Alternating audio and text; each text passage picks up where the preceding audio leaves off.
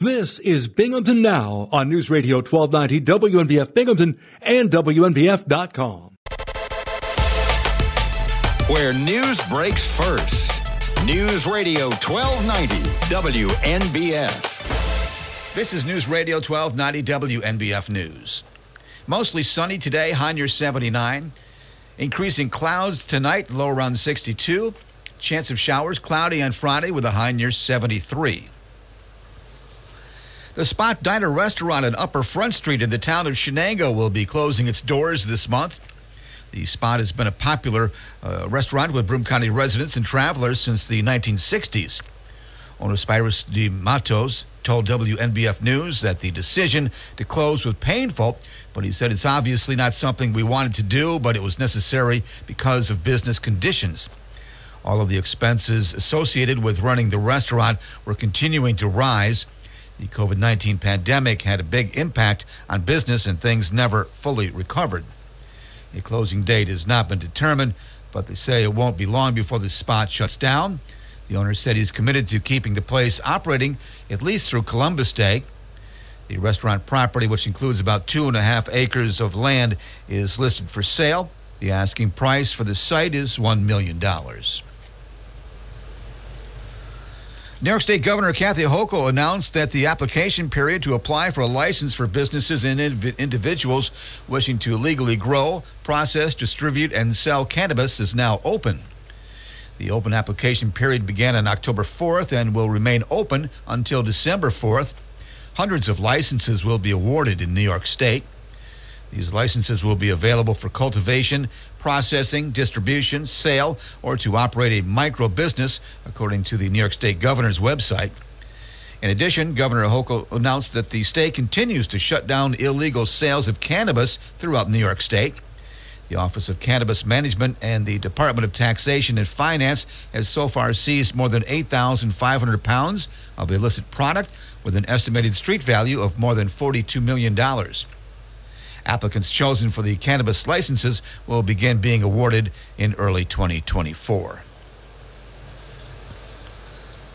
New York City is challenging a unique legal agreement that requires it to provide emergency housing to anyone who asks for it. The city's shelter system is straining under a large influx of international migrants who have arrived since last year. The city filed a request late Tuesday asking a court to allow it to suspend the requirement when there is a state of emergency where the shelter population of single adults increases at a rapid rate. The filing came as Mayor Eric Adams embarks on a four day trip through Latin America, where he said he will discourage people from coming to New York. Some property owners on Oquaga Lake are expressing concern about the deteriorating conditions at the site of the former Scott's Family Resort.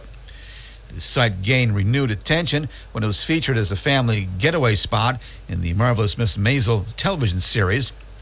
A company out of California acquired the 1,000 acre property in the town of Sanford in December of 2020. The purchase price for the site, about 30 miles east of Binghamton, was $2.7 million. The new owners plan to transform it into a year round destination for adults and families, according to the Hollywood Reporter. But nearly three years after the sale, the people at Oquaga Lake say the dilapidated buildings remain an eyesore and a potential safety hazard.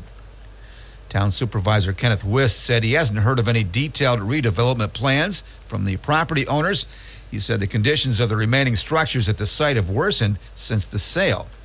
Wist said he and the Sanford Code Enforcement Officer met last January with a representative of the owners to discuss the property and what might be done in the future.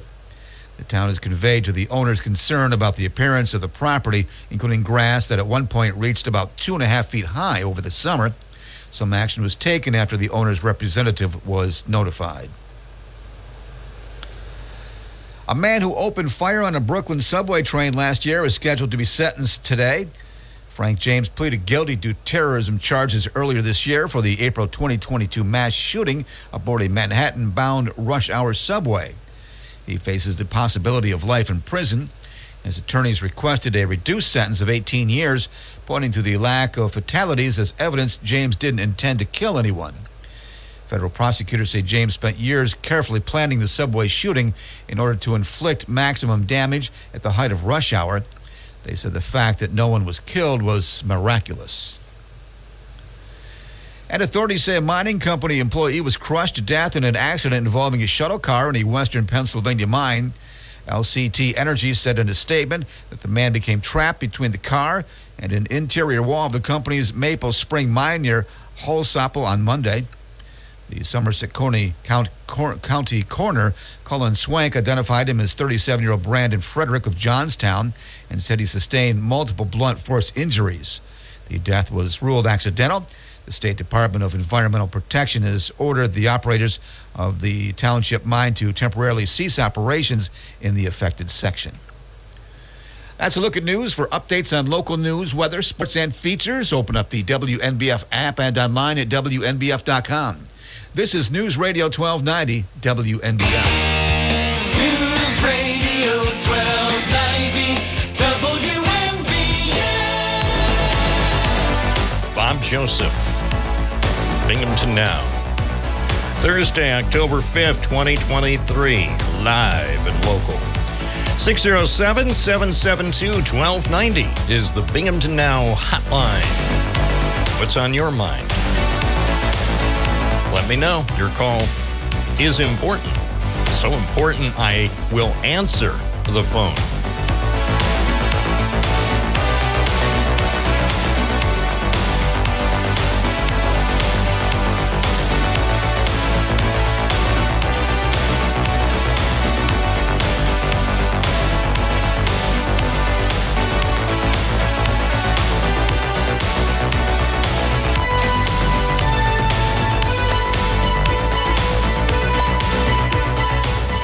And let's begin at the Binghamton. Uh, oh, yeah, the, the raisin shortage.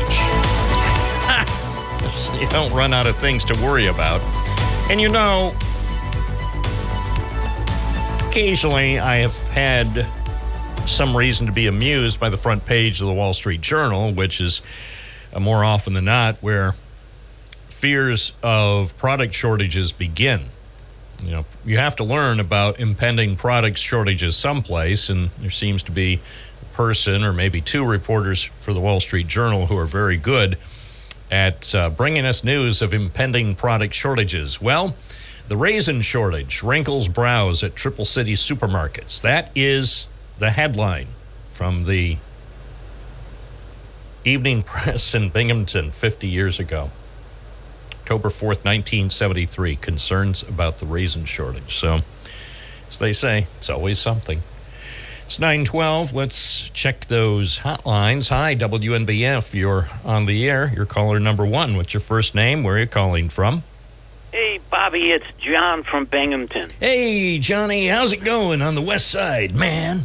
Uh, well, I was okay until last night. Uh, the city wants to borrow ten million dollars for the stadium improvement. What?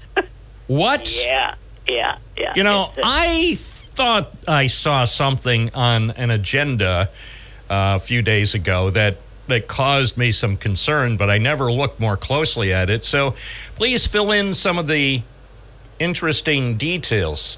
Ten million dollars for improvements or upgrades at the Binghamton Municipal Stadium? Yeah, league orders. League orders. Well, of You know. course, that's that's what we heard over the last two years since baseball in Binghamton was was saved, and we knew that was going to come at a price. Well, it's it's been saved a no- number of times, and each time it was saved by Mayor David and others, uh, press releases were put out. This guarantees us baseball. You know, this amount of money will guarantee us the stadium improvements in baseball to some year. You know, I think it was 20 years the last time. Uh, no further improvements are necessary. Well, uh, apparently the stadium's flooding. Uh, uh, sewage is coming up. I, I don't know what what the problem is. Uh, Kraham has hired a consulting engineer from Ohio. I guess maybe that's for the parking ramp uh, uh, project. I don't know, but uh, yeah. So uh, I I spoke against it. Uh, two other people spoke against it, and uh, that's. Uh, but I mean, you know, at what point? At what point? Millions and millions and millions do you? I mean, if you knew another ten million was going to be required, maybe uh, fifteen million ago, you you would have went for a new stadium. I mean, that's that's n- nothing that can't be. I mean, the the university only has sixty million into theirs, so I mean, you know. Well, maybe Uh, I can call the anonymous donor who gave ostensibly, reportedly, allegedly gave $60 million for the university baseball f- facility, and I could ask her if she'd be willing to donate um, $10 million to the city of Binghamton to pay for the latest whatever whatever the problem is. I have no idea. You know, Well- flooding. Now, that's a new one. I I had not heard that flooding really was a significant issue. Now, I do know at times of heavy rain, Henry Street, the area of the stadium, does have water for probably a period of several minutes. Maybe it takes 30 minutes before water goes down. I hadn't heard that um, water issues were were um, affecting the safe and normal operations of our baseball complex. Uh, neither have I uh, until yesterday, and uh, I also found out that the the jumbotron, I guess, has went out. Oh, you know, they no. they brought a, a, a new jumbotron, and they had problems with it, and there was no warranty. Wonder who made that. I have an idea what company made the Jumbotron. Probably the same people who made my $3,100 laptop that lasted for 15 and a half months. You know, it, Well, there's again, a store they on get, the Vestal, oh, Vestal yeah. Parkway that, that gives out warranties. You know, maybe they, they should have got the extended warranty. Well, I learned the hard way. I, I, you know, they always give you that option. Well, would you like a two-year warranty? And I'm thinking, no, I'm buying a, a laptop for thirty-one hundred dollars from um, one of the best names in the business. So certainly, my laptop is going to give me flawless service for at least two years. So I don't need your one hundred ten dollar extended warranty. But I learned the hard way. Well, how about if the city ran bus tours to it uh, to Yankee Stadium or, or City Stadium, and uh, you know we could borrow ten million dollars and, and give people free tickets and a you know a trip uh, to. I mean, it, it- as long as we're spending so much money, I I'm not going to argue the fa- fact that people uh, like baseball. Well, I love baseball, and But I mean, I, I think, and you know, Bob, this stadium is under the exclusive control of the baseball team. It's not like it's available for rentals uh, uh, to anyone else. I mean, as bad as the arena and forum are, you you can rent those facilities out. Right. So, uh, Well, what I- what what I think, and I know, or I think I know because of the terms of the lease. But what I I would like, but it obviously won't happen, is say if I wanted to have Bob Fest or Binghamton Now get together, say next summer on some week when the baseball team, when the Rumble Ponies are on the road, which as we know the schedule now is they play six games at home and then six games on the road typically. So there's always in every month there usually are two weeks where the baseball team won't be using or need to use the stadium. What I would like, but again I I won't have access to it, is to, you know, lease out or not lease out, rent the stadium for a day for Bob Fest so all the people who listen to the program could spend a, a summer afternoon enjoying spiedies and hot dogs and apple pie. But yeah again as you suggest i believe that that's precluded from the terms of the lease that the baseball team has exclusive use of the city-owned stadium. Uh, one more thing on the criminal justice system locally. I received a card from a candidate that is running for judge, and uh, one of her, and she was appointed to the judgeship as the last few judges are. You know, these judges in Binghamton, they don't serve their full term. They they want to go on to another uh, judgeship, and they they bug out, uh, leaving uh, the mayor to appoint a judge. But this uh, card says that one of her uh, uh, selling uh, point is that she is young enough uh, to serve a full term. Uh, I find that interesting, but more distressing than that was, again, we're with the endorsements uh, from law enforcement. Now, I, I'm not a lawyer and I don't give legal advice, but I would say this that when you see judges buddy buddy uh, with law enforcement and accepting their endorsements and pictured uh, Ed Clambakes and all this. When you're in court in front of these people, you're a fool. Anybody would be a fool uh, not to immediately request a recusal, a recusal on the basis of these uh, close political associations that get these people elected. I mean, you, you, you, and and let me say one more thing, and this is the final thing. Uh, a lot has been said about Paul Battisti. Yesterday was one of those days, but here's the point: when somebody uh, gets arrested, and if they have the means to hire a high-powered lawyer uh, from out of town, and a deal is discussed, uh, the only thing that a district attorney has is his track record of trying cases, so that when he looks that defense attorney in the eye, says, "You know, we're going to court on this day. You better be ready because I'm not dealing." Now, that is a valid threat from uh, Fitzpatrick in Onondaga County. It was a valid threat from Jerry Mollen. It was a valid threat from Michael Korchak.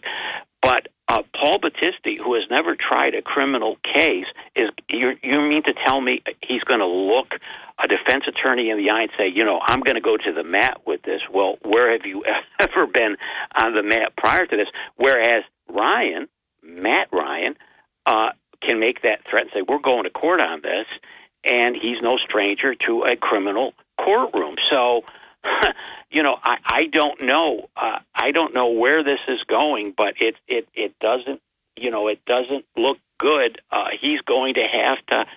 Uh, if he gets elected, he's going to have to hire people that are much more experienced than he is, uh, because he's not going to court. And if he does go to court, uh, you know, it would be interesting to see the case that he would pick uh, to go to court because if he ever set foot in a courtroom for the first time in a criminal trial as district attorney and lost, wouldn't that be some sort of vindication uh, for those that oppose him?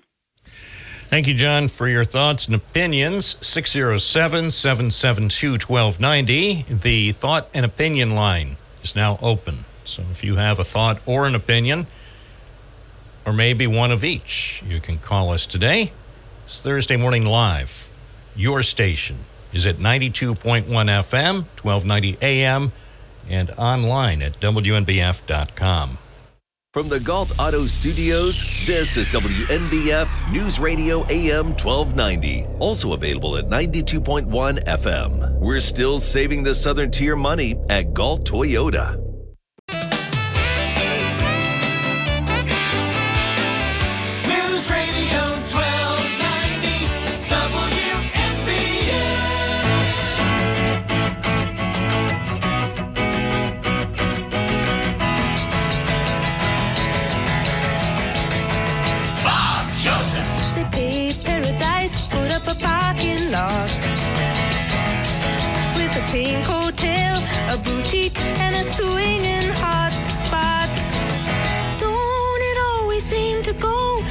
Don't know what you've got till it's gone? They paved paradise, put up a parking lot.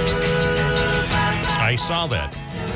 I saw that. I'll be doing a story about that. Took all the trees, put them in a tree museum. And they charged the people a dollar and a half just to see them. 925 WNBF. Good morning. You're on the air. What's your first name? Where are you calling from? Ah, all righty. That gives us an opportunity, the perfect opportunity, as a matter of fact, for the weather forecast. As we say, the weather around here will always change. And it is about to change. Today will be a sunny day, 79. Tonight, increasing clouds, 62. Tomorrow, cloudy with a chance of showers, 73. And a wet and wild weekend and cooler. Showers Saturday, 63. Mostly cloudy Sunday with a chance of showers. High 55 right now. It's officially, and I'm not kidding, it's officially 59 Fahrenheit, 15 Celsius here in downtown Binghamton at News Radio WNBF. For those who follow the AQI Air Quality Index, today is uh, decent breathable air. Air Quality index is 45, so that's good. It's 926. Hi, WNBF. You're on the air. Good morning, Bob. It's uh, Dave from Vestal. How's it going? Well, it's going well. Good, good. Hey, uh, per our conversation yesterday, uh, did you see who threw his, his hat in the ring to for for House Speaker? The, Jim the Jones. rabid- Jim, no, Jim Jordan. Oh, Jim Jordan, right. I'm sorry. Yeah. I, I misspoke. The, the the rabid defender of Trump during the impeachment. I told you, Bob, the Democrats are going to be sorry that they didn't keep because they had their way with it. I mean, what do they need to be satisfied? They had their they had their way with McCarthy all the time, Bob. So. Wh- What they did was actually stupid. They're going to get Jordan, and he's a bull. I mean, Well, here's my prediction, and you know I don't make predictions, especially on the air. But if I did, my prediction would be that uh, Jim Jordan stands no chance, no chance in Nichols of being able to uh, become the next majority leader. I'm not surprised. I'm not surprised that he has thrown his figurative hat into the ring. It was inevitable. But uh, I don't believe the majority of Republicans want Mr. You say Jordan, right? It's Jim Jordan. Right. Yeah. Jim Okay. Jordan, so. I don't think they want him to be the head of the of the party in the House. I just I I think they tolerate him. I think many people think that he might be um, a person who represents his district. Well, he probably does. I don't know that much about him. I I have heard some of his more profound public statements, and it does lead me to wonder about uh, whether he cares about democracy and the nation. But uh, I'm sure he's uh, a delightful representative, probably just a swell person to hang out with. As far as Republicans ultimately choosing him as the House Speaker, I tend to doubt it. On the other hand, as you certainly know, any pseudo predictions I've made in the past, uh, we'll just say my track record isn't good. So, you know, but my gut feeling, my gut tells me that I'm hungry for another bagel. But also, it says that Jim Jordan is not likely to prevail. I think uh, Steve Scalise will get it. I think Steve Scalise, who is, um, from where where I stand, uh, viewed as highly respected. Yeah, I think I think Mr. Scalise will prevail, if especially if it is still just two serious candidates between Steve Scalise and Jim Jordan. I do believe the next Speaker of the House will be Steve Scalise. Although, for those who, to your point, for those who think that um, Democrats probably should have um, done what they could to support uh, uh, the, the previous speaker because his will of his willingness to work with them. Uh, it probably is true because Steve Scalise, they say, uh, politically is to the right of uh, the ousted speaker. So Kevin McCarthy, I think, understood the need for compromise. I think Kevin McCarthy was uh, a very good Speaker of the House. Sadly, um, some of the renegades in the, the party don't like the word compromise. Yeah, well, maybe the Democrats are figuring that it's only for 15 months. It doesn't really matter who they put in because they feel they're going to get the House back. And, I bet they will. bet- I, I, I, I, I think they that. will. And I think, you know, who has taken uh, copious notes on his iPad is uh, Hakeem Jeffries. Hakeem Jeffries is taking notes and, and, and taking names, and he will remember come January 2025 when he becomes the next Speaker of the House. So, as the Democrats retake control of the House of Representatives, Hakeem Jeffries, noted Binghamton University graduate, will certainly remember the way certain Republicans behaved, and certainly people like Matt Gaetz and Jim Jordan and a few of the other more colorful, I won't name their names, we know who I'm referencing. Uh, some of the more colorful members of the House will um, will see that uh, Hakeem Jeffries never forgets. Do you, do you think he even knows how to take notes? After all, he went to Binghamton University, Bob. I won't even dignify that comment with a response. Okay. Okay. That's Have a good that- one there. Yeah, that's a cheap What? shot. That's that really is uncalled for. The reality, and look it up. The reality is uh, many, many students at Binghamton University are among the best and the brightest, not just in New York State, but in the nation, maybe the world. So, some of the best people, the smartest, the most perfect people. um, are chosen as Binghamton University students to suggest they don't know how to take notes or to even infer that ha- Hakeem Jeffries, because he went to Binghamton in the early 90s, can't take notes. I find I find that to be disturbing. It's 932. Do not let your hearts be troubled. Let's continue. Hi, you're on the air. What's your first name? Where are you calling from? Hey, Bob, it's Ron from Binghamton. Uh, happy Thursday, sunny day before the low comes in and gives us some rain. Enjoy the day. Um, Bob, do you remember?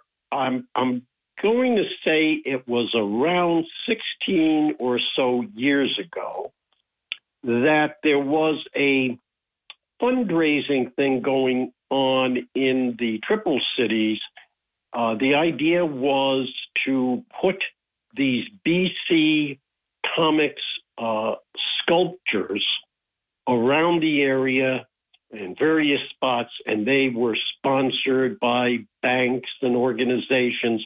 I think it cost at least five thousand dollars to sponsor one of the BC scul- uh, sculptures. Do you remember that?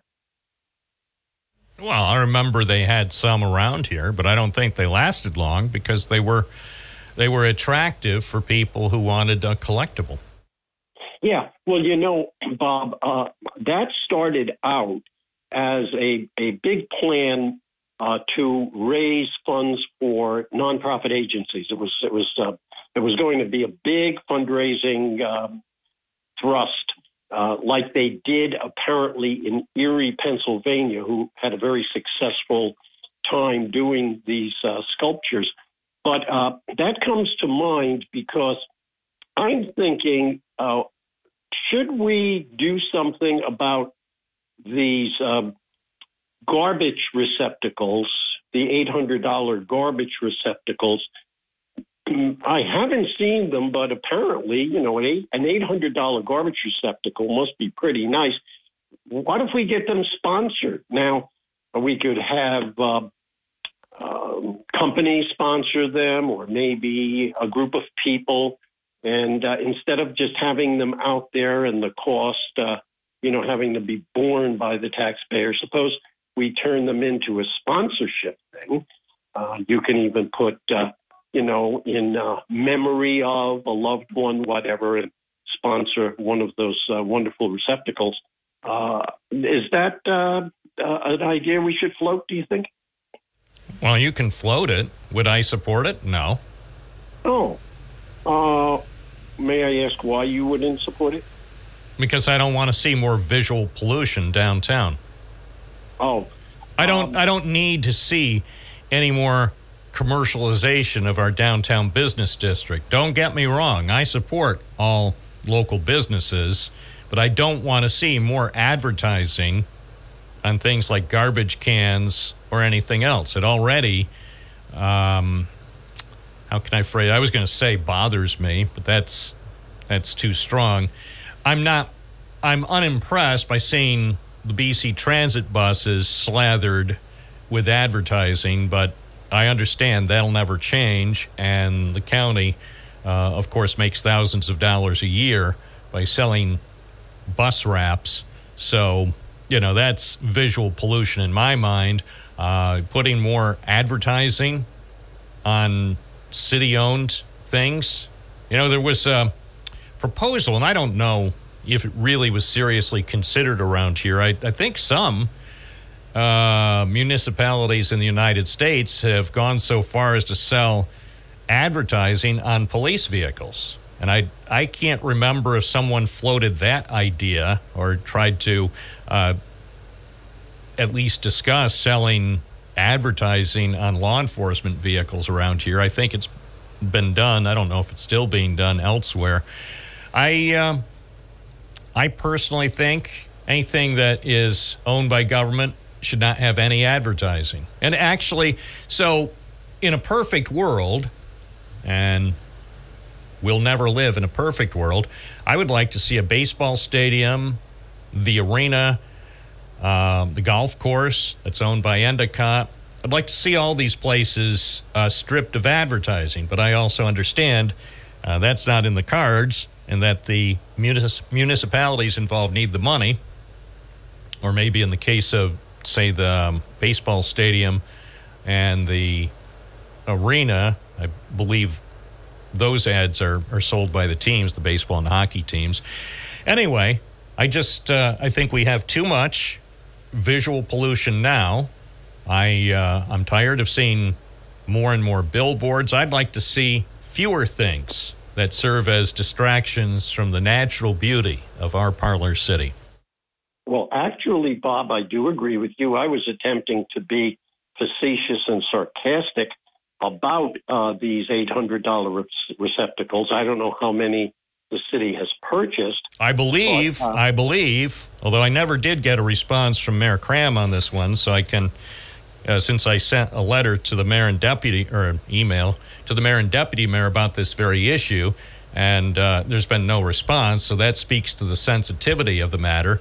Um, they uh, they apparently don't want to discuss it, but I I understand through original reporting that nine these garbage cans, which have uh, a reported retail value of nearly eight hundred dollars each, were purchased, and I've been told more will be coming to Binghamton next year. Now I don't know. Given the fact there's been that this is in the spotlight, I don't know if the order has been placed or if it would be can- canceled or adjusted. But I, I understand that the first nine were um, the initial phase, and that more were going to be purchased probably early next year. But I have no idea because the uh, my request for information has been ignored. Yeah, yeah. Well, well, I, I just I haven't seen them except well, actually, I think I did see. I don't know if it was a rendering or an actual picture of one, you know, online.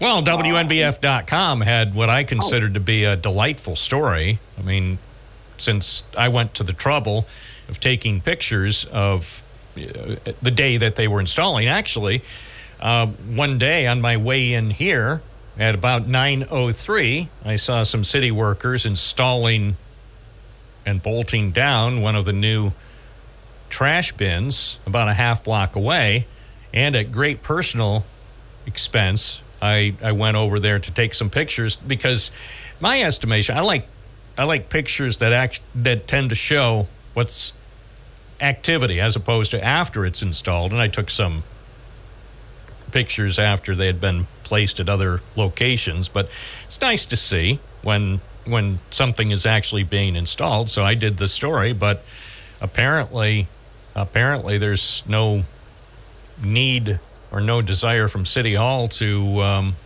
to elaborate. I guess either they thought my story was sufficient or they didn't like my story and figured, well, by by offering any more information, we'll just give the story legs. So I, I think they're they're content for people just to ignore it. I I thought when I saw because usually, as you probably are aware, whenever there's some sort of new initiative from- from City Hall, I thought with the installation of the new beautiful, lovely, and uh, thoughtfully designed trash cans, I thought we would be treated to a news conference by the mayor to announce it. Yeah. But I, what I'm wondering, and I don't know this, but since that's usually what happens if there's a new initiative, the mayor would hold a news conference so the TV stations would be able to cover it. He'd probably hold it at 10 a.m. so the TV stations would be able to cover it. And then I I wondered if maybe he changed his mind because he didn't like the story that I did about. I, I hope that's not the case because I I personally I love them. I think I think they're a big uh, asset to downtown Binghamton and and as as far as design goes, and I mentioned about um, too many distractions and not wanting advertising on them. As far as the design, I love the design, and I, I like the the fact that on two sides you've got sort of what has become the stylized cityscape that's used by Binghamton at the bottom, and then on the uh, two other sides, you've got a nice, nicely designed graphic that says downtown Binghamton in yellow and white. I, I personally think the design should uh, win some awards, but they didn't ask me. Well, Bob, I have two quick questions regarding them. Uh, first of all, uh, will any be placed, maybe they have already, uh, near the Masonic Temple?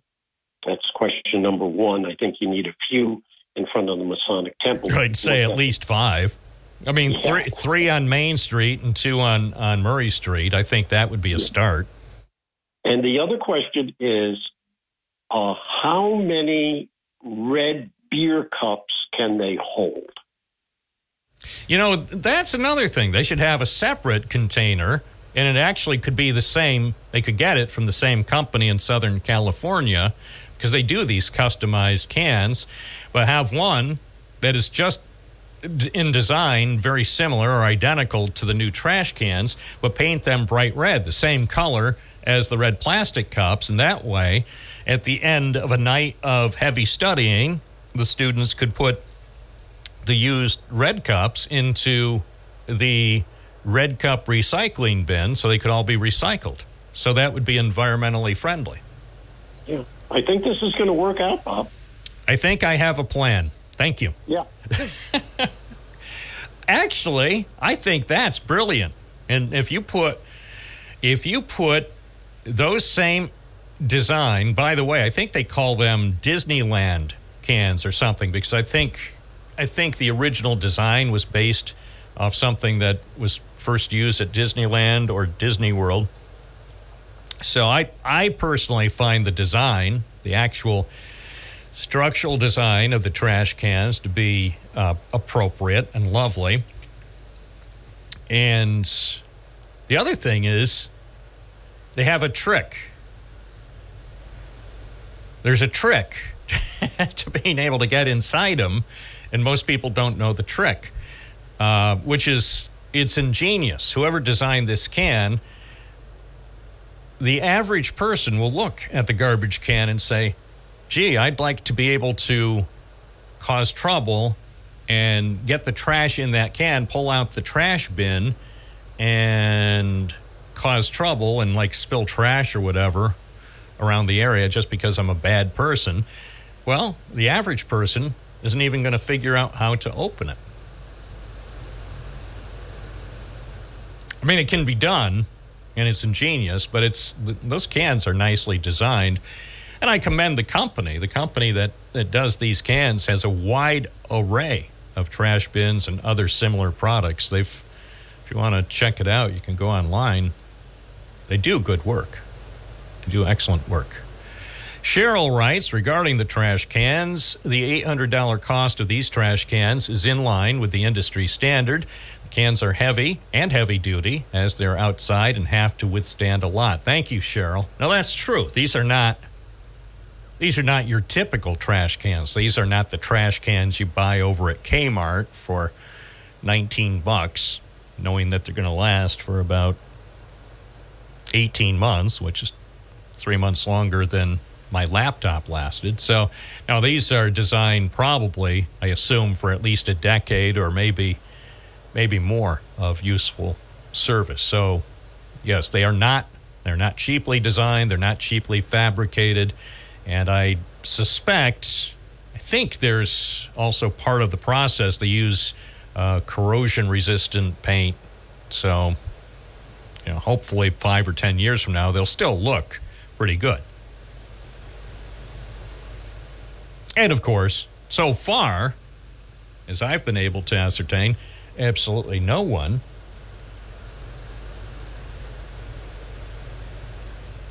has been able to use a spray paint can on, on any of them. I've seen most most stuff that gets placed in downtown Binghamton, if it's new, seems attractive to uh, the so-called artistes armed with spray paint cans. But I haven't seen that happen, fortunately. It's 9:45. Bob Joseph live. WNBF.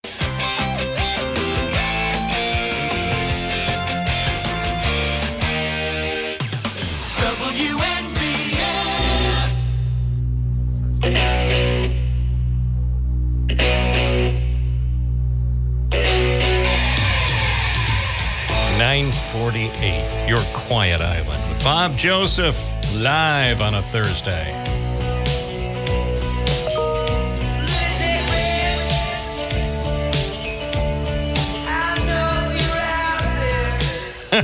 Six zero seven seven seven two twelve ninety. Good morning. You're on the air. What's the what's the first name of the caller, please? It's Beverly Yeah, and, and what's what's the hometown of the caller? What's the hometown? Dickinson. Beverly from Dickinson. Good morning. You're on the air. Yeah, we. uh I see the spot restaurant's closing. Yes, WNBF News has reported that sadly, the iconic Spot Diner restaurant will close probably, perhaps as early as Monday. Yeah, I know that's sad though. I mean, uh, when I worked at the nursing home, I used to go in there every night. Yeah. You know, so, you know, have you know like something to drink before I went to bed. Yeah, well, it's like that. it's been a tough few years. I spoke with the owner at length yesterday, and he did say it was very painful. But he also said he probably should have done it sooner. He was thinking the economy and things would start to get better, and he waited and waited for things to get better, and they just didn't get better. So he had to make um, a tough decision, and it's not something he he looked forward to doing. But it seems like it finally got to the point where he didn't have any choice. Yeah, that's sad though. It we is. had a lot of good times up there. When it was New Year's Eve, we'd go, we'd go up and you know celebrate New Year's Eve up there. Yep. Well, the thing is, uh, the D'Amatis family has now owned the spot for 50 years. So it's been a good run, a half century owned by the same family is a good run. The place, I believe, started in the 60s uh, under a different ownership, but I, I believe the current uh, family that owns it has, uh, has, has operated the spot for just over 50 years.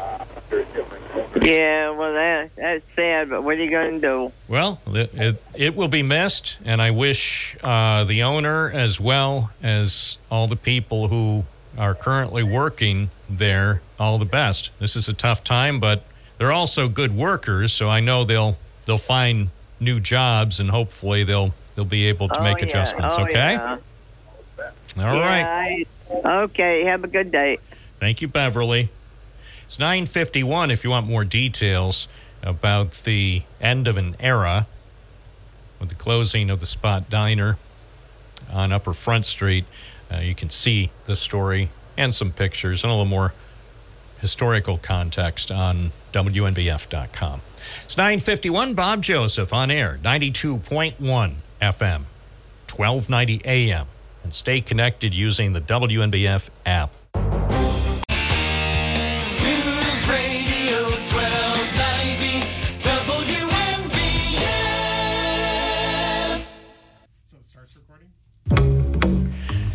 WNBF weather in a word sunny. Sunny and nice. Right now it's 59. Sunshine came softly through my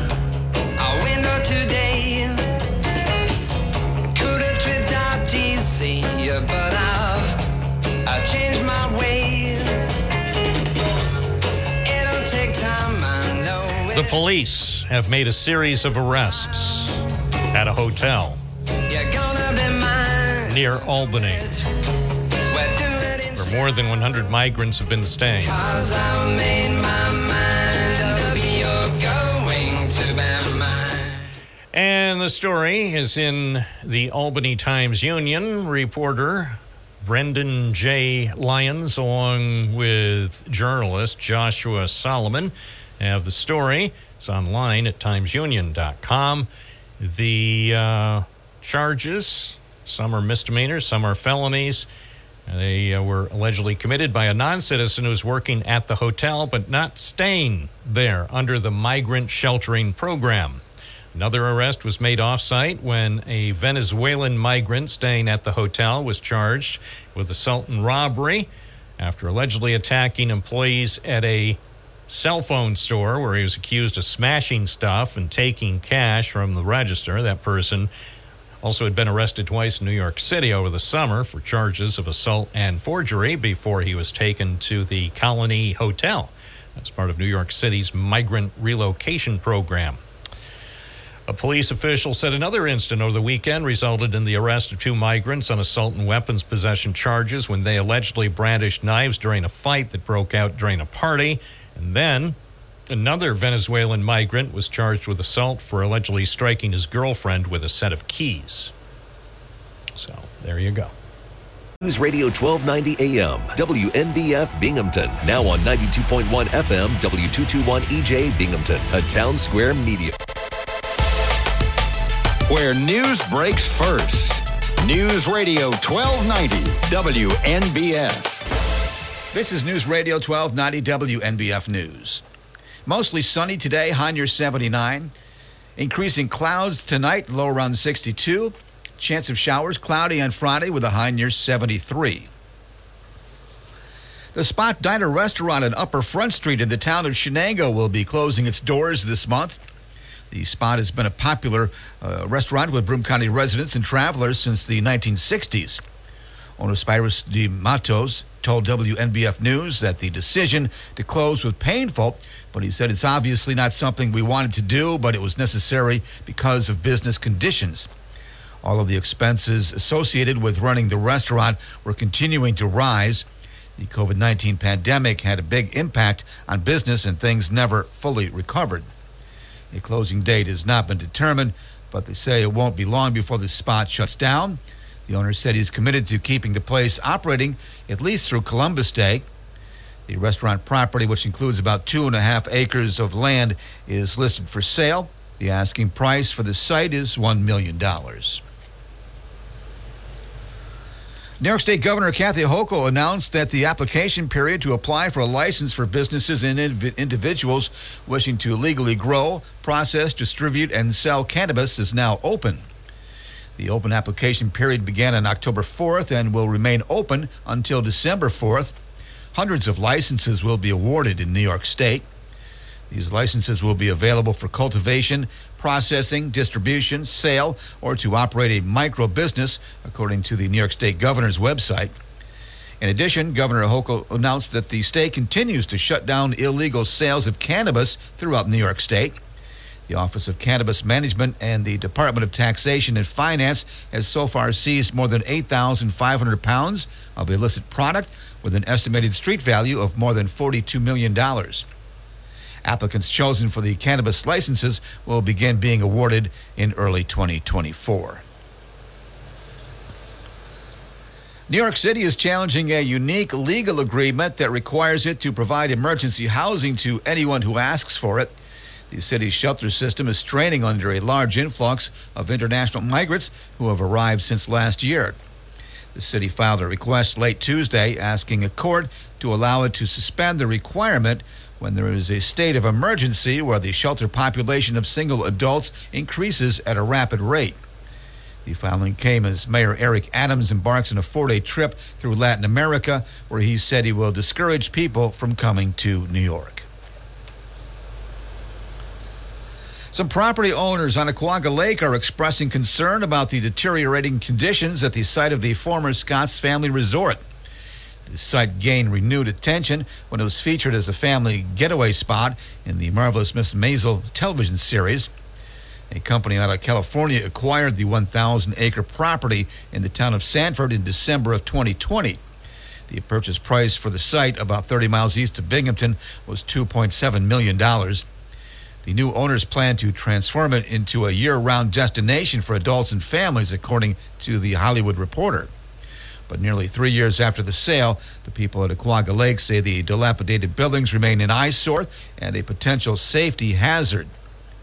Town Supervisor Kenneth Wist said he hasn't heard of any detailed redevelopment plans from the property owners. He said the conditions of the remaining structures at the site have worsened since the sale. Wist said he and the Sanford Code Enforcement Officer met last January with a representative of the owners to discuss the property and what might be done in the future. The town has conveyed to the owners concern about the appearance of the property, including grass that at one point reached about two and a half feet high over the summer. Some action was taken after the owner's representative was notified. A man who opened fire on a Brooklyn subway train last year is scheduled to be sentenced today. Frank James pleaded guilty to terrorism charges earlier this year for the April 2022 mass shooting aboard a Manhattan bound rush hour subway. He faces the possibility of life in prison. His attorneys requested a reduced sentence of 18 years, pointing to the lack of fatalities as evidence James didn't intend to kill anyone. Federal prosecutors say James spent years carefully planning the subway shooting in order to inflict maximum damage at the height of rush hour. They said the fact that no one was killed was miraculous. And authorities say a mining company employee was crushed to death in an accident involving a shuttle car in a western Pennsylvania mine. LCT Energy said in a statement that the man became trapped between the car and an interior wall of the company's Maple Spring mine near Hollsopple on Monday. The Somerset County, Count, Cor- County coroner, Colin Swank, identified him as 37 year old Brandon Frederick of Johnstown and said he sustained multiple blunt force injuries.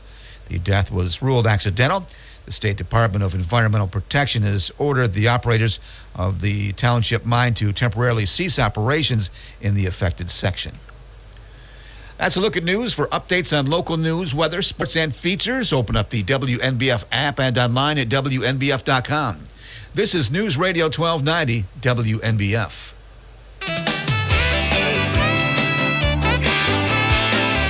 News Radio 1290 WNBF.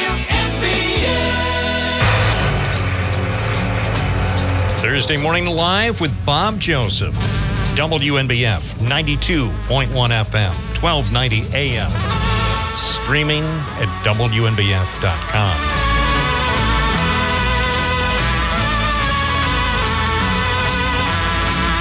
Broome County Executive Jason Garnar joins us live and we'll talk about some issues facing Broome County. Good morning.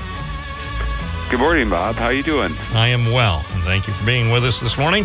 So, what are the top issues that you've been dealing with this week as county executive? What are the three top things that uh, you've been trying to focus on? Well, I think the the main thing that we're working on right now is the budget, and I think the last time I talked to you, I talked to you about uh, how I had submitted the proposed 2024 Broome County budget to the legislature. So this week, the legislature started their budget review meetings. The finance committee of the legislature uh, goes through the whole entire budget line by line. Um, my administration's there.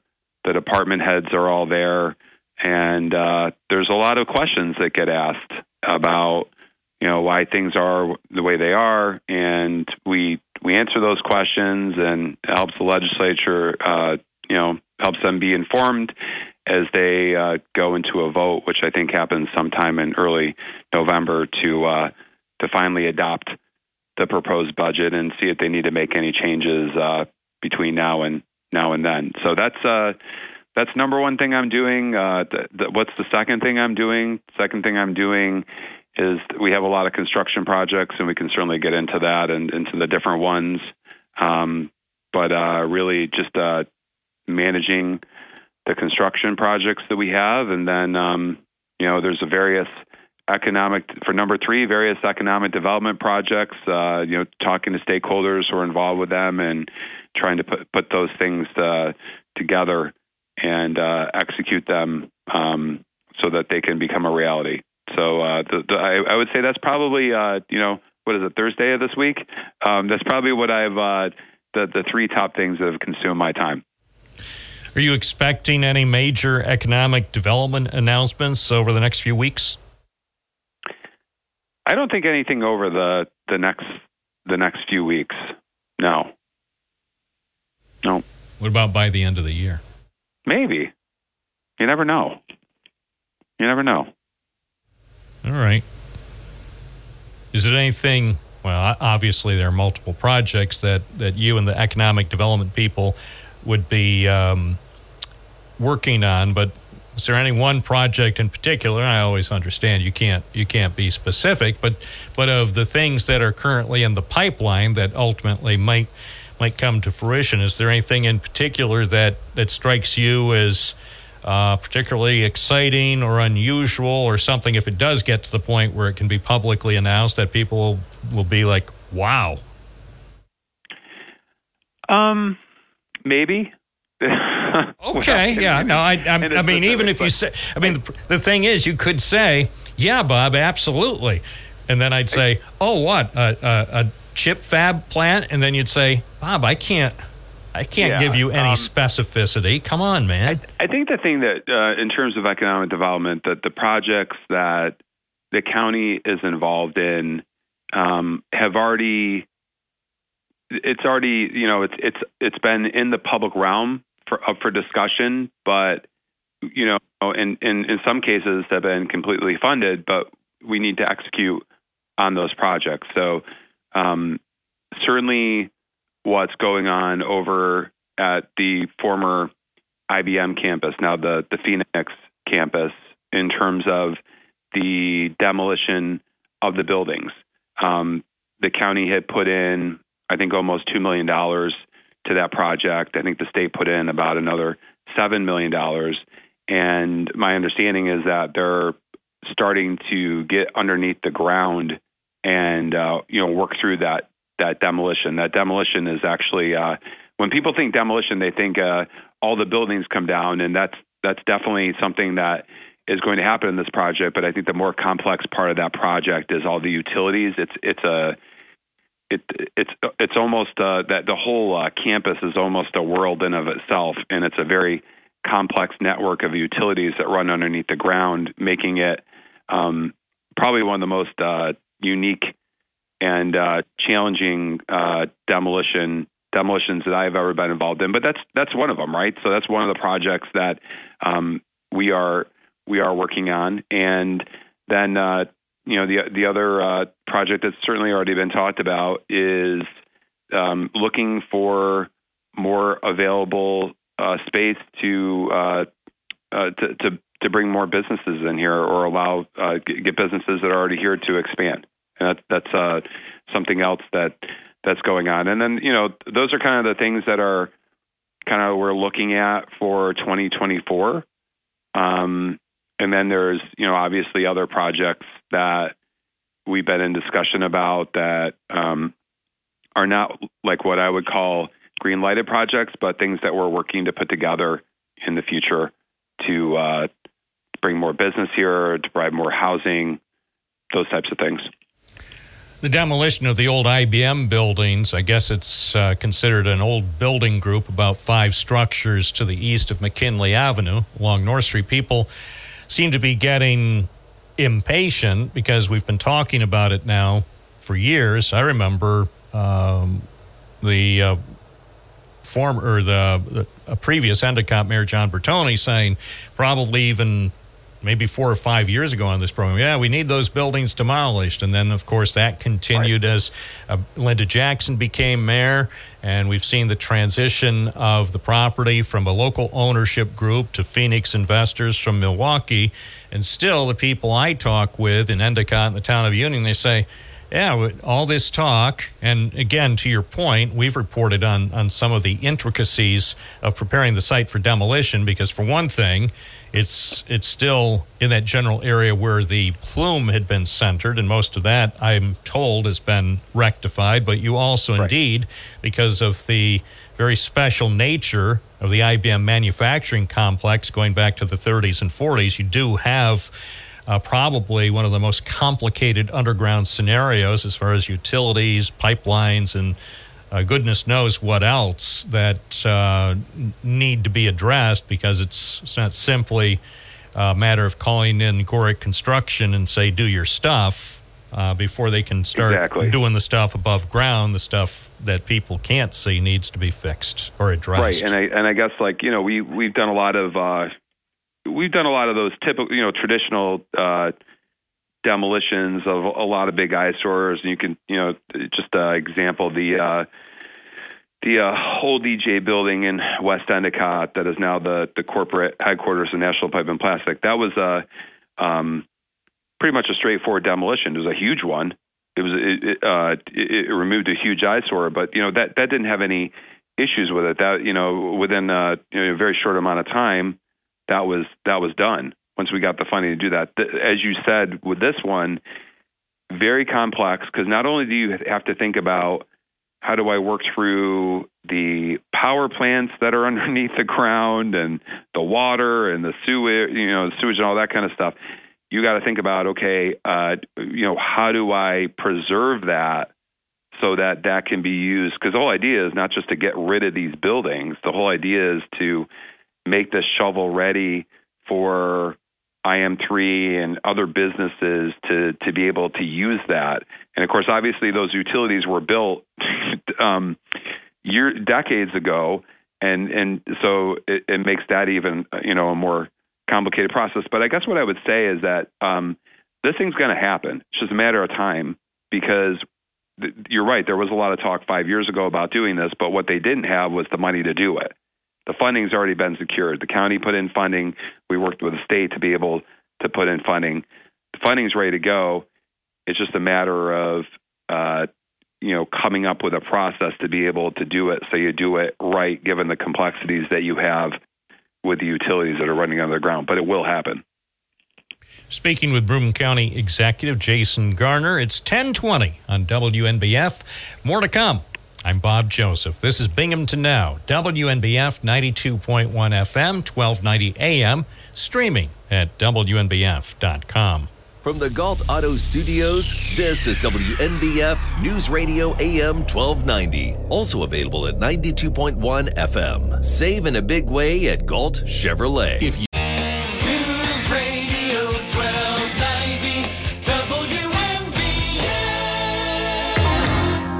WNBF. At 1022 on a Thursday morning. We're speaking with the Broome County Executive Jason Garnar.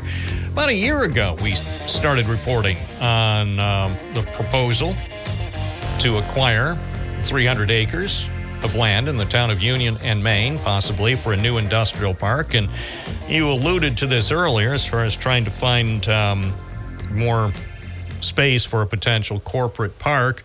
So here we are, almost uh, a year into it. Uh, and I know this is the purview primarily of the Industrial Development Agency, but what's the latest that you're hearing with respect to their their work to potentially purchase that property along Airport Road and East Main Road? Are they are they getting close to being able to make a final decision on that? Well, I think they're getting closer. I think every uh, you know month that goes by, they they get a little closer, and you know now they're they're uh, you know formally meeting with. Um, I think the first part was reaching out to you know the potential uh, you know you know the people who own the properties and you know trying to come up with some uh, agreements on purchasing those properties and um, now that they they have some potential agreements on that, I think that they're you know now going to the very the, the town of Maine and the town of Union and filling them them in on the details and going through their environmental review of it. So th- there's all this stuff before you you you know you you you know hit the green light on something. You kind of have to go through all that to decide whether or not this is the the place where you where you want to do it. But my contention is is that um, we need this no you know wherever it's going to be you know whether it's going to be in the the town of Maine or Union or or anywhere else in Broome County. Um, we've really run out of industrial property. Uh, the, uh, we have. There's just no other. We, we've uh, taken a lot of our old buildings and converted them into housing or other um, industries, and there's really uh, no place left to do it. So my hope is is that um, you know soon we can find a place to to to be able to do that and, and start to build that out for the um, next generation of businesses. Because if we if we want to grow as a community, then you know we we need to be able to secure shovel ready land for it. Is there any serious talk now of possibly acquiring more than 300 acres? I know that was being discussed at one point, potentially acquiring maybe double the land that had been discussed in the original proposal. Is that something that still could be viable? I don't know that. And again, as you as you said, uh, this is something that um, the uh, the uh, Broome IDA slash agency is is is uh, the the point uh, person on. They're they're running point on this. Um, but you know, as far as I know, what they're looking at initially is 300 acres of land. That seems to be the the sweet spot that they're looking at. Um, I'm not sure if they're looking at more more land than that.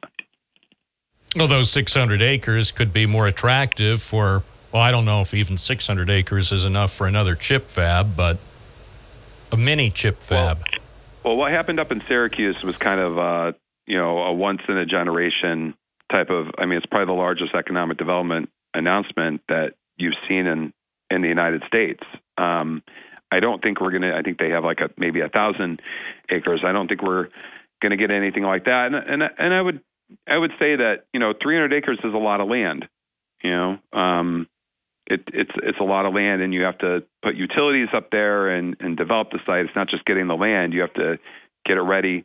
But um, you know, I, I think that's I think that's a right size piece of land for what the county is looking for. I think I don't think you want to uh, bite off something more than you can chew, right? You don't want to have 600 or 1,000 acres of land but not have anything to do with it. I think I think 300 acres of land sounds pretty good. I've you know, I, I think I've told you this before, but like we we uh, get the heads up from Empire State Development um, when businesses come and they they're looking at New York State to do business, and they're looking for 50 acres of land with utilities within a mile or two of a major highway. You know, they're they're looking for those types of things.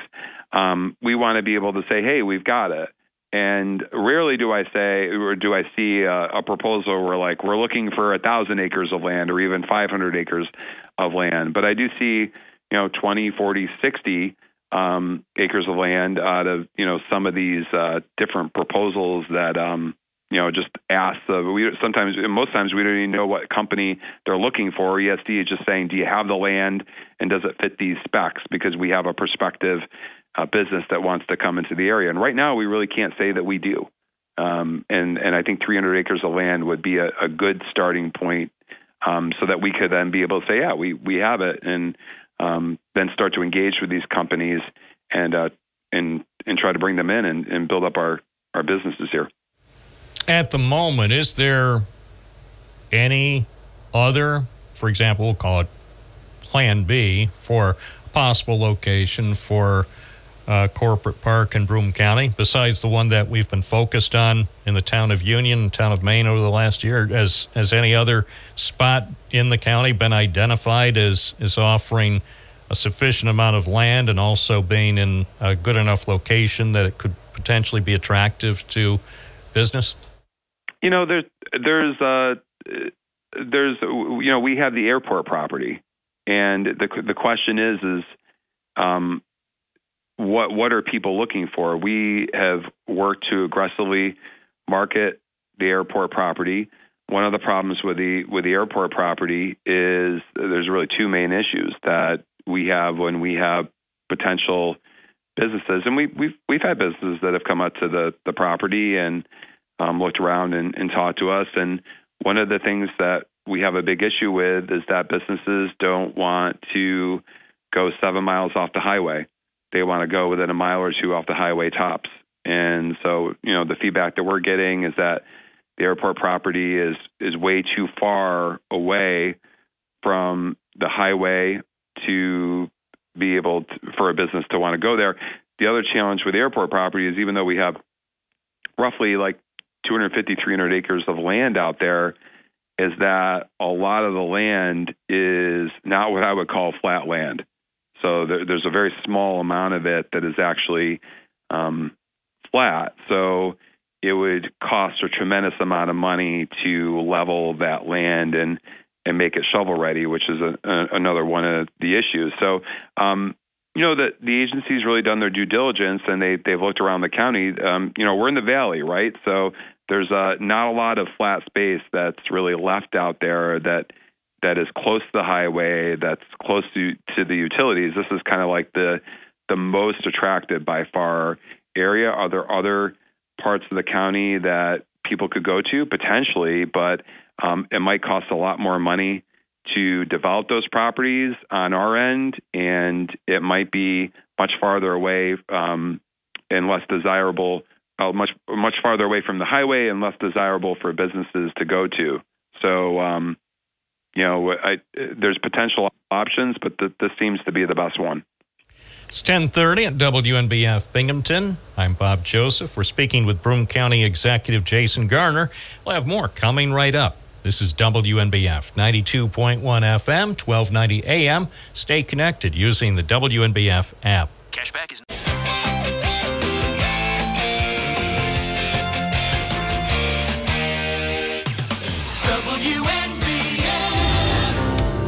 1033, Thursday morning live with Bob Joseph and Broome County Executive Jason Garnar. It's getting closer. The dog park in the at the north end of Otsego Park in the town of Chenango should be opening soon. What's the uh, latest on this project that many canine owners have been looking forward to? Well, I think you just said it. I said so. Uh, the dog park will definitely be opening soon. I would say in the next few weeks, and I would say definitely before Halloween, your dogs will be playing there. Well, okay, so that's the good news. All right, so we're. Uh, yeah, Brenda Brenda Gao, our parks director, has has done a great great job with that, and um, you know we just we just have to to put the final you know the final touches on it. But yeah, we're really excited that um, in the next couple weeks it'll be open, and I know how much you love your dogs, and I'm extending a special invitation for you to take your dogs to the park potentially before other dogs are there. Oh, that would be interesting. Give it a test run. Yeah, that that would be interesting because I have to tell you, my dogs aren't really all that well socialized, and and mm-hmm. so they would they would get a kick out of just like take, taking it for a test run. We wouldn't stay long. We maybe we'd stay for ten minutes or so, but they would get a real kick out of that. So so maybe I think we can accommodate that. Yeah, well, it'd be be and, nice also to because the other thing they like is when I take pictures or video because they're you know there's something you wouldn't think dogs would have an ego, but these dogs for some reason oh, they, yeah. they have an ego. They they love getting getting getting posted on social media. Well, you know, it'd be helpful for us too because uh, what if they went there and they just hated it? What if you put them in there and they just sat there all, you know, the whole day? Then we'd be moping. like, oh my gosh, maybe two, we have to go back to the drawing really, board. Two two sad dogs moping, watching alligator tears stream down their jowls. So, okay, well, we may we may look forward to doing that. And the good news is, even though our little brief uh, spate of summer-like weather this past week is coming to an end. I know there will be yeah. uh, definitely some some really nice days coming up over the next couple of weeks. So keep me posted about that opportunity, and I'll I'll uh, give them a heads up um, this afternoon when I when I see them. They'll be happy to hear about the now, possibility. Have they been to a dog park before? They have. They, they okay, haven't, so they're used yeah. to they're they, used to the concept of it. They okay. they are familiar with the concept. They don't go often, but they they have seen it and yeah, they like it. It's different again okay. because for the most part, you know, they value their privacy, even though they like being on social media. It's sort of sort of ironic, but sure. um, but yeah, they they they are familiar with the concept. So I think they would get a get a kick out of uh, taking a, a a preview run or romp through that dog park we will uh, have our parks director reach out to you as we solidify the actual opening day, and then maybe you know before that, just before that, we can come up with a time to get them in there and and run around. Sounds like fun. Speaking of parks, uh, a lot going on with with Broome County Parks, including the uh, it's ultimately going to be a massive project in West Endicott at Grippen Park. There is a new concrete slab that's been put in, so some of the initial work at Grippen Park is um, has has started, but I know most of that work is not likely to really get underway till next spring.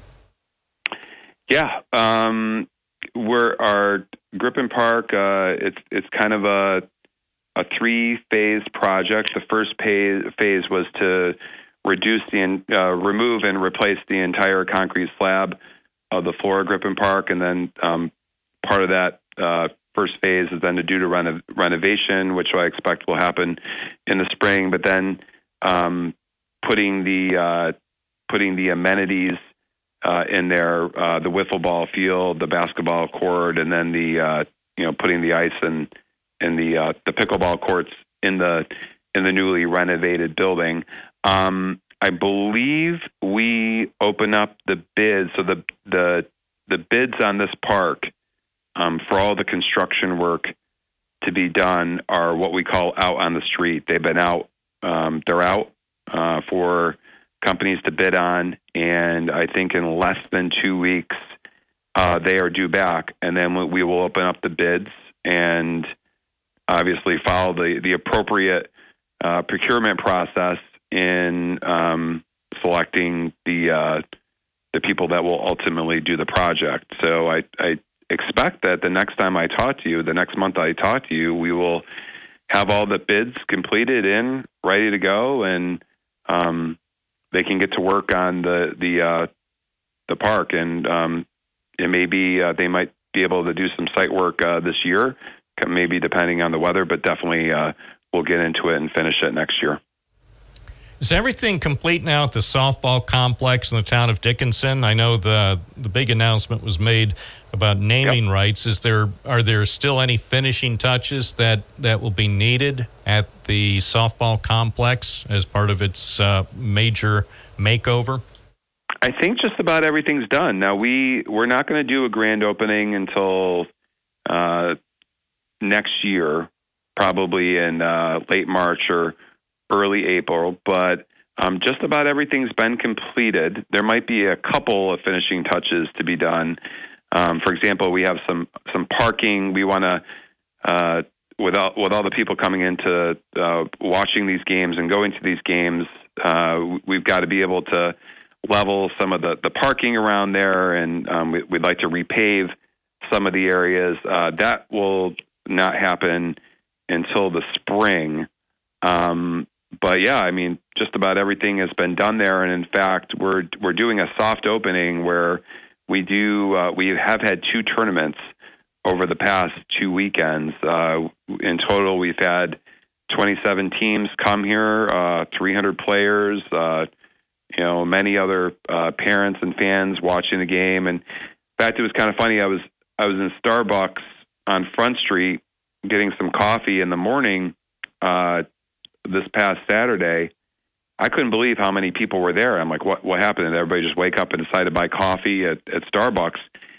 And then I it, I kind of realized uh, that that was the uh, the tournament was going on, and it's one of the things that we're talking about the effect that bringing hundreds of these travel teams into you know your community can have on local businesses, certainly hotels and stuff like that. I kind of saw that. I've, you know, gone to that Starbucks many times and couldn't believe how many people were there. And so, you know, the same people are buying.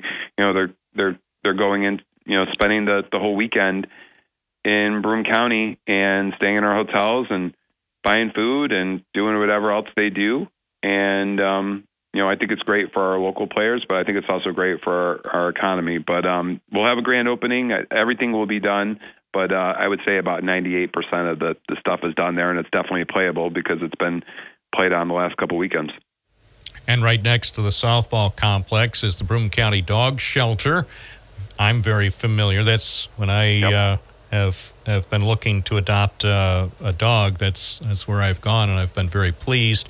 Uh, C12 News reported that. Because of staffing shortages and uh, need for more volunteers, the shelter is temporarily closed. Says they're doing meetings with the dogs now by appointment only. What is the what's the situation at the dog shelter and looking forward, say for the next several months? is there uh, an expectation that things can can start to improve, or is it likely to be in this state for at least the foreseeable future? I think it's it's just a really difficult situation. I think we're you know we expect to hire some more people soon, but we just have. I, I think the main problem is just having just a huge influx of dogs into the park, and there's it, it's trying to figure out why that is. I, I think during COVID, there was a record amount of people that you know were obviously they were lonely, they couldn't go anywhere. They um, one of the things that people did was uh, you know get animals. You know they were companions to people. Um, one of the the the issues that we've seen is that I, I I I think there's a fair amount of people who did that that um, maybe weren't ready to be dog owners, but they were. You know, they they thought they were during that time, and and now they're they're uh, you know they're not taking care of them. So uh, definitely an an issue that I think is really driving a lot of this, and they're definitely at capacity. So if, if anybody is interested in seriously adopting an animal, um, or even spending some time and volunteering at the shelter, we certainly encourage people to uh, to be able to do that. But it's it's definitely something uh, you know. I know the humane societies, you know, having the same type of problems with the large amount of uh, of animals that they have, and um, you know, we're, we're hoping that people can come in and um, you know, like I think you have before, and uh, you know, if, if they're really interested in being a a dog owner and, and adopting um, these dogs. Absolutely. And also, if you've never owned a pet before, if you've never had a dog or a cat, um, feel free to ask some questions because indeed you need to do some homework. It's it's a responsibility. There is a, a need for proper care, and also absolutely there's a need to spend some money because even for routine health checkups, and also when something uh, pops up, you have to be ready to care for for your dog or cat uh, as as appropriate. So don't don't just jump into it because it's not not like uh, something that you order off Amazon.com no. and, and then say, "Well, I'm tired of it." And I think, unfortunately, I think, as you alluded to during during the pandemic, some sometimes that happened, and people did spend most of their time at home. And then, as uh, we emerged from the pandemic, people are returning to work and just are not in a position to to continue to to properly care for their their new pets. So you do have to do do some research before you jump into it. And then after you have made a decision then follow through on your commitment. We will continue our conversation with broome county executive jason garnar in a moment. You're listening to news radio wnbf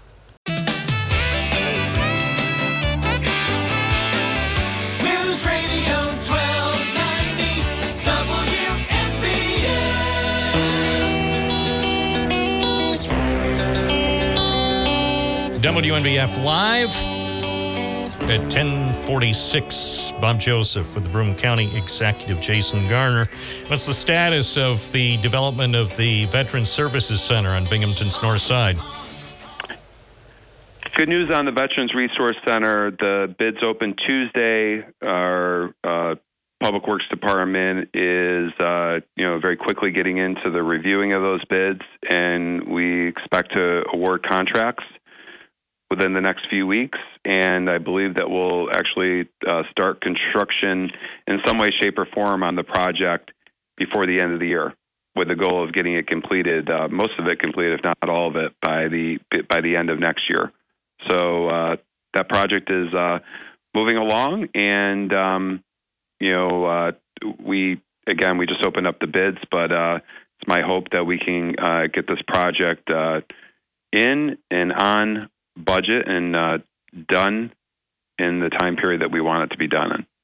And for people who haven't followed along since the project was announced for this site, after this site was chosen, uh, just talk uh, briefly about what's involved physically, what the, the actual sure. components of what will be constructed, what that'll be. Yeah, I mean, our our county has always you know done a ton of stuff to support our veterans. We have uh, twelve or thirteen thousand veterans in our community. Um, very uh, blessed to have so many veterans that live in Broome County, and uh, we really feel uh, that we owe it to them that we support them um, throughout their whole lives here. During their service and then and when they're finished with their service. So um, one of the things that we want to do is we want to build a veterans resource center to put all of our veterans agencies in one building to be able to uh, to further that uh, commitment to our veterans. And uh, we're uh, we're we've got a piece of property over on the north side of Binghamton, the former State Street Bowling Alley property um, that we purchased, and uh, looking to build a, a beautiful building that is going to put our Veterans Service Agency and, and a variety of other local agencies in there as well. And what about the residential component? Is that still? Yep. There's a. We are also going to build. There's a. There's a component um, to build out housing there as well, and we'd like to be able to build some some tiny homes in that area. And uh, got a lot of grants. Uh, been really uh, appreciative of um, Assemblywoman Lupardo, Senator Akshar, who's provide. You know, they they provided some uh, big time state grants and. Uh, uh, Congressman Molinaro is uh, teeing up a pretty large grant for us as as well at the federal level. So it, has been something that um, has been uh, really supported, um, not just verbally, but by a, a, funding commitment by a number of different levels of government. And we're really excited to get it started soon. And still, potentially ten so-called tiny homes like duplexes that would be yep. part of this. Yep. Also, Oh, we didn't really touch much on on this. I think you might have alluded to it. I know we talked about it a few weeks ago when you were on. There has been a bit of a delay with the housing complex, the apartment building planned at the old IBM Country Club site. We did get a little bit of an update from Stacey Duncan about yep. now uh, the groundbreaking. Apparently, it, it seems is likely to happen next spring because the developers still uh, need to go through the application process for state funding. Yep, we're just waiting on the state funding for that, but um, I, I, believe the application process uh, should be open and finished pretty soon, and um, I, I, believe the state's going to be a really big support on that project. So that we're we're targeting a groundbreaking for spring.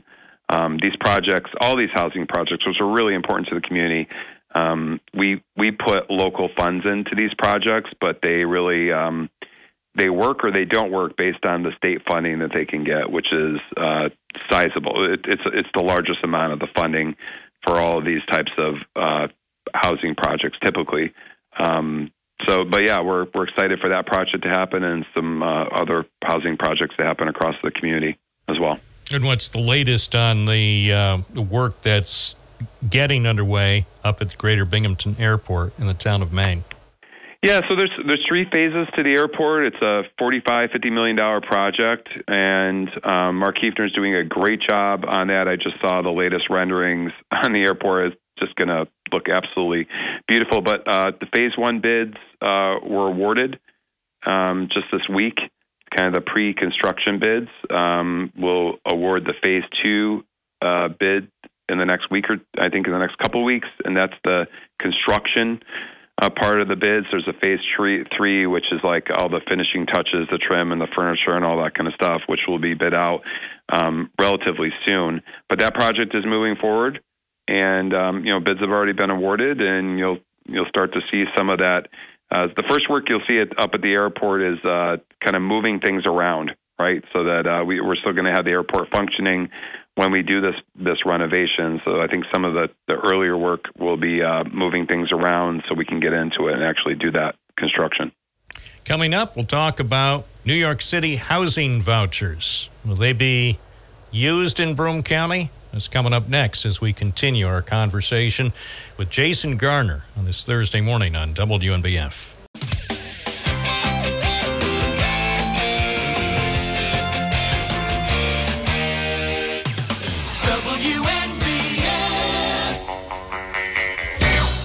New York City Mayor Eric Adams has changed policies, allowing those eligible for housing vouchers to use them in other counties in New York State, including Broome and Tioga counties. And we're on the line with the county executive, Broome County Executive Jason Garnar. So, what what are your thoughts? Some uh, county leaders in parts of upstate New York are are concerned about the policy change just announced by Mayor Adams. Yeah, we're concerned because uh, we believe that if you have a housing issue, you have homeless problems, you should take care of it. You shouldn't uh, take your problem and give it to somebody else, which is absolutely what New York City is doing. We believe that under our existing emergency order, which is still in effect, um, this policy is prohibited. But what we're also going to, we're, we're also working on is we're going to be amending, adding another part of our emergency order to uh, clarify that this policy is also prohibited. Uh, if we let this happen and people came in uh, to this community, I mean, these vouchers are worth far more than what people are getting here in the community, obviously, right? Because in New York City, it's you know you're getting a lot more money for for the rents. So what what it would happen? It was it would price everybody out of rental properties here. It would just uh, cause havoc here if this was allowed to happen. And what I'm going to tell you is that just yesterday, um, we were alerted to the fact that we had an individual from the city up here that was looking, um, going to various hotels, and they were looking to rent out hundreds of rooms for up to three years. For uh, and they they said they were looking um, to house migrants from New York City and homeless from New York City, and obviously uh, this is against our executive order. And I, and I want to thank uh, we we alerted uh, Sheriff Akshar to this, who's enforcing, doing a great job of enforcing our current emergency order, and uh, they were able to uh, have a discussion with this individual that um, he was violating the law by attempting to do this, and and he he un, he he read the emergency order. It was a copy was provided to him, and he left.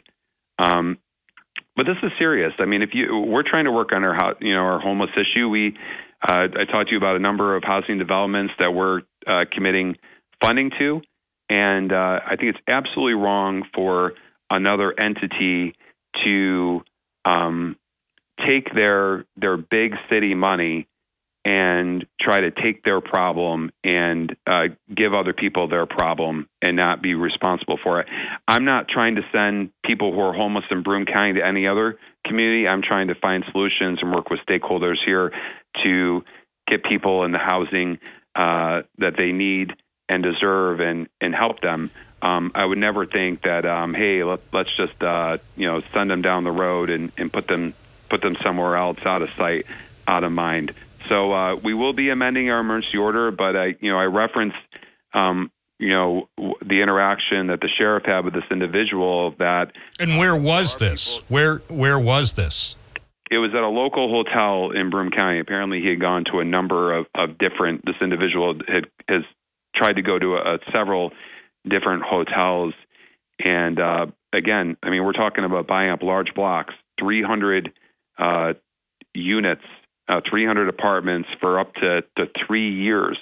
Is it possible that um, even before the uh, the conversation was had with him, that he already had finalized arrangements with any Broome County hotel?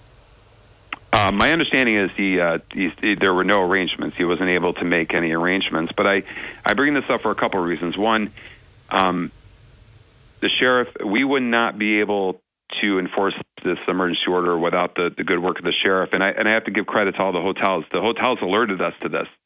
And the sheriff's done a great job with communicating to the hotels and continuing that communication.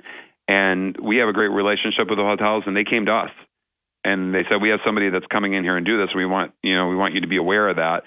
And um, you know, no emergency order is is worth its weight unless we're going to be able to enforce it. And I really want to thank the sheriff for being able to do that. I have 300 people right now in emergency housing in hotels right now. We're we're trying to find permanent places to to put those people. To reference some of the projects that we're doing.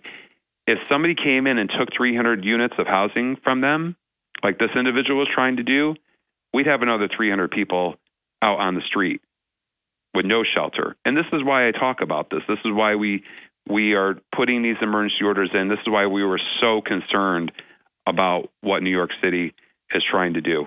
Um, we'll update you uh, probably within the week of, uh, along with the media and the community, about the uh, the new part of the emergency order that we're putting in with this latest um, attempt by New York City to uh, to uh, to neglect their problem and um, saddle other communities with their problem. Are you concerned that because of the uh, the financial situation that so many hotels and motels face that that still one or two would be so um, in need of money, thousands of dollars a month that they're otherwise not going to get, that they would be inclined to do a deal and try to um, get around this and, and try to do it under the radar? Because let's face it, in the end, money talks. Well, what New York City is saying is that with the voucher, they they will give somebody a thousand minimally a thousand dollars a month for guaranteed five years. So this individual uh, was was I mean you think about how lucrative that is to a a, a motel thousand dollars a month, three hundred units. Do the math. That's a lot of money a year. Um, the problem with that is that it, a it's going to make 300 people homeless in this community, and B, and we've always asked New York City this question: um, you're taking people um, who are on social services in New York City, and you're putting them in other communities. You're trying to do this in Broome County and other communities. Now we are going to have to provide for social services, and, and we're, we're stretched to the limit there as well. And you know, so so it's really uh, it, it's going to make more people homeless in Broome County. It's going to further tax our social service system. Th- this is the responsibility in New York City. We have issues with homelessness in Broome County. We're taking on that responsibility. New York City should do the same. That's why we're passing emergency orders. That's where, why we're having them enforced. And every single community in upstate agrees.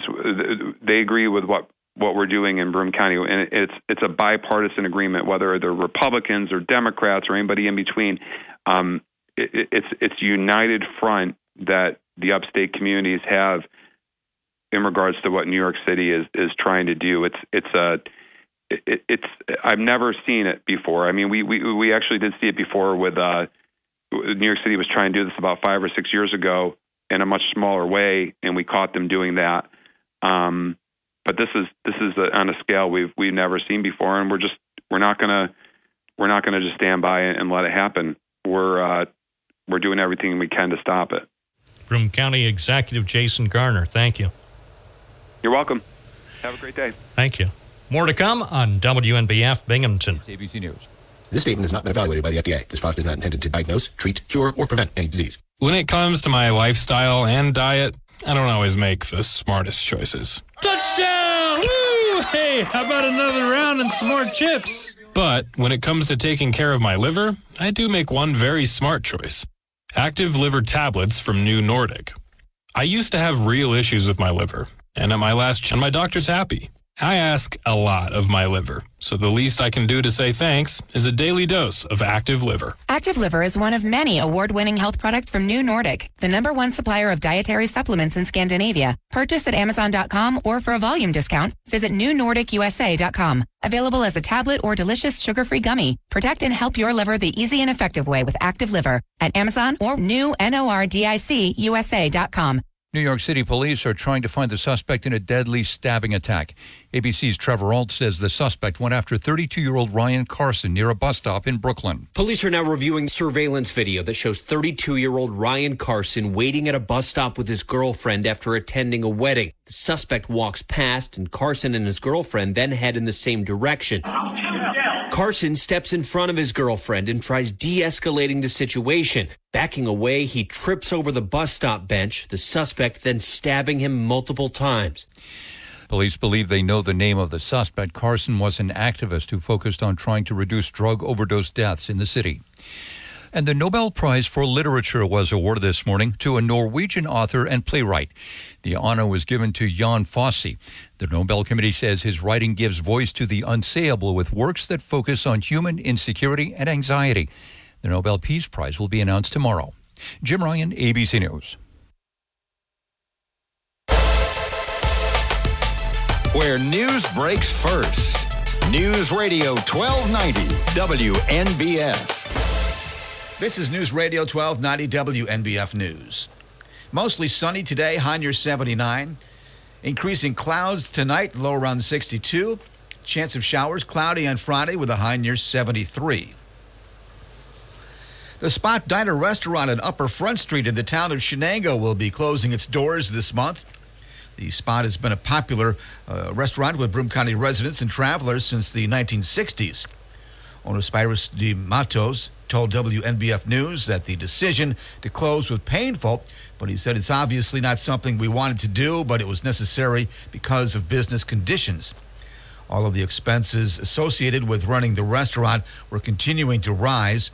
The COVID 19 pandemic had a big impact on business, and things never fully recovered. A closing date has not been determined, but they say it won't be long before the spot shuts down. The owner said he's committed to keeping the place operating at least through Columbus Day.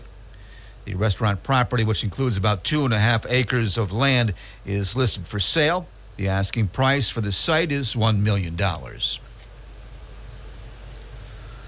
New York State Governor Kathy Hochul announced that the application period to apply for a license for businesses and indiv- individuals wishing to legally grow, process, distribute, and sell cannabis is now open. The open application period began on October 4th and will remain open until December 4th. Hundreds of licenses will be awarded in New York State. These licenses will be available for cultivation, processing, distribution, sale, or to operate a micro business, according to the New York State Governor's website. In addition, Governor Hochul announced that the state continues to shut down illegal sales of cannabis throughout New York State. The Office of Cannabis Management and the Department of Taxation and Finance has so far seized more than 8,500 pounds of illicit product with an estimated street value of more than $42 million. Applicants chosen for the cannabis licenses will begin being awarded in early 2024. New York City is challenging a unique legal agreement that requires it to provide emergency housing to anyone who asks for it. The city's shelter system is straining under a large influx of international migrants who have arrived since last year. The city filed a request late Tuesday asking a court to allow it to suspend the requirement when there is a state of emergency where the shelter population of single adults increases at a rapid rate.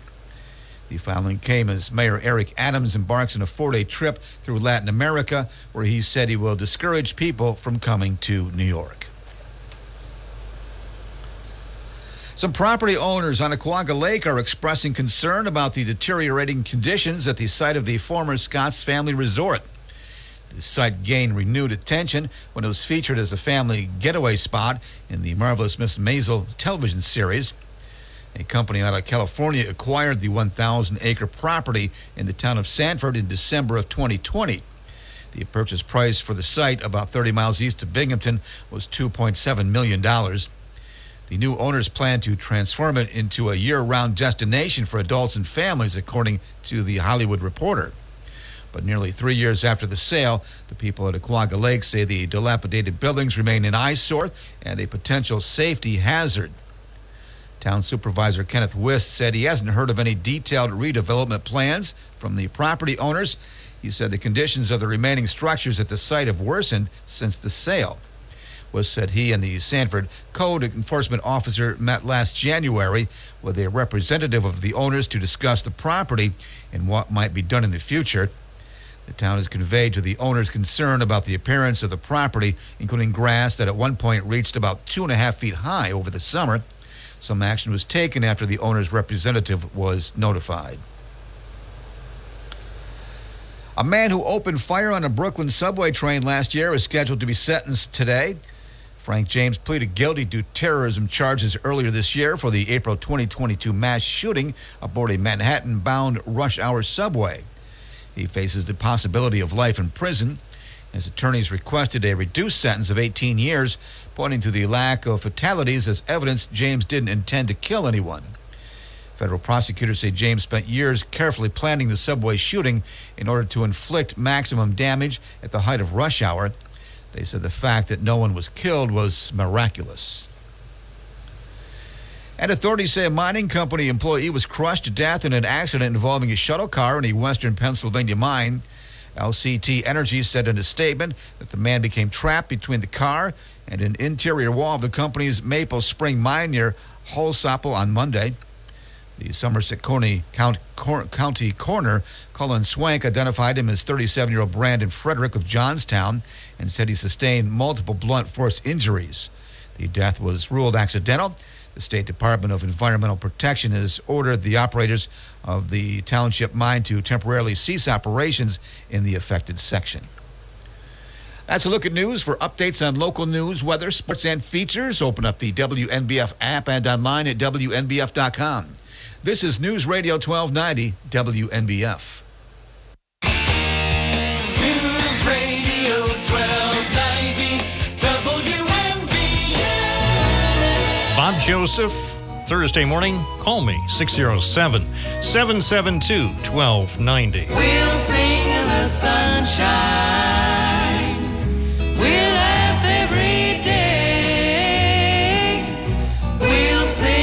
Sunshine.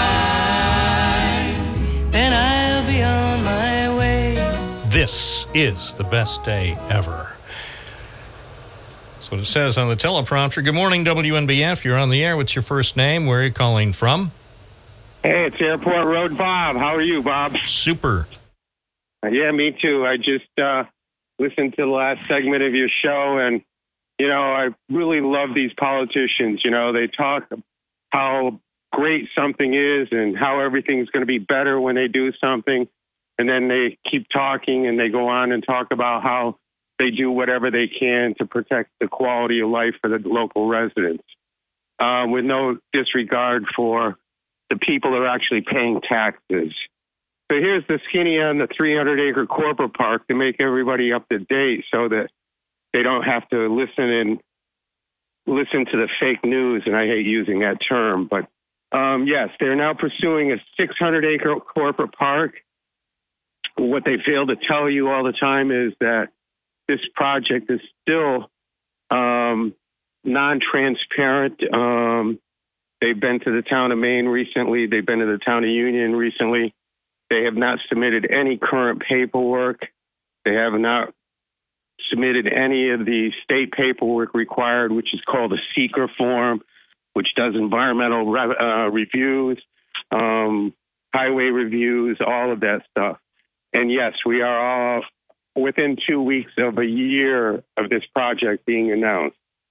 Um, they also fail to mention that the person that owns the property they're looking to buy was a former employee or member of the IDA and is now a um, member of the Broome County. Um, he works for Broome County. Um, they're paying five times the value of the property for this property. Um, I'm just old school. I look at it as a conflict of interest. I mean, how can a guy that works for the county be involved in selling property at a, a, a raised value um, when it's going to ruin the quality of life for hundreds of residential rural residents who pay their taxes? Lots of these people have lived in their properties for 50 years or more, and yet they're going to give these these projects tax abatements that last anywhere from 10 to 30 years. Um, it's just wrong, Bob. He's a hypocrite. You know, he talks about um, not wanting to help the immigrants coming from out of the out of country to get rooms because uh, we already have too many homeless. Yet uh, he's worried about the the quality of life for the local residents, but on the other hand, he wants to build a corporate park and destroy two neighborhoods uh, from residential rural to uh, commercial industrial. And let's not even look at all the problems that it's going to create. First of all, we don't have people to work all the jobs we have now. If you guy, call the guy at Staff King, he'll tell you he has thousands of jobs available and no people to work them. Um, we don't have the housing that we would need for 3,000 people to come into an industrial park and work. Um, we don't have the highway um, to, to take 3,000 employees on those roads. Um, I'm sorry I'm venting, Bob, but these guys just they tell you what they want you to hear. They don't talk about the effects of what's happening to everybody else. And I do appreciate you letting me vent today.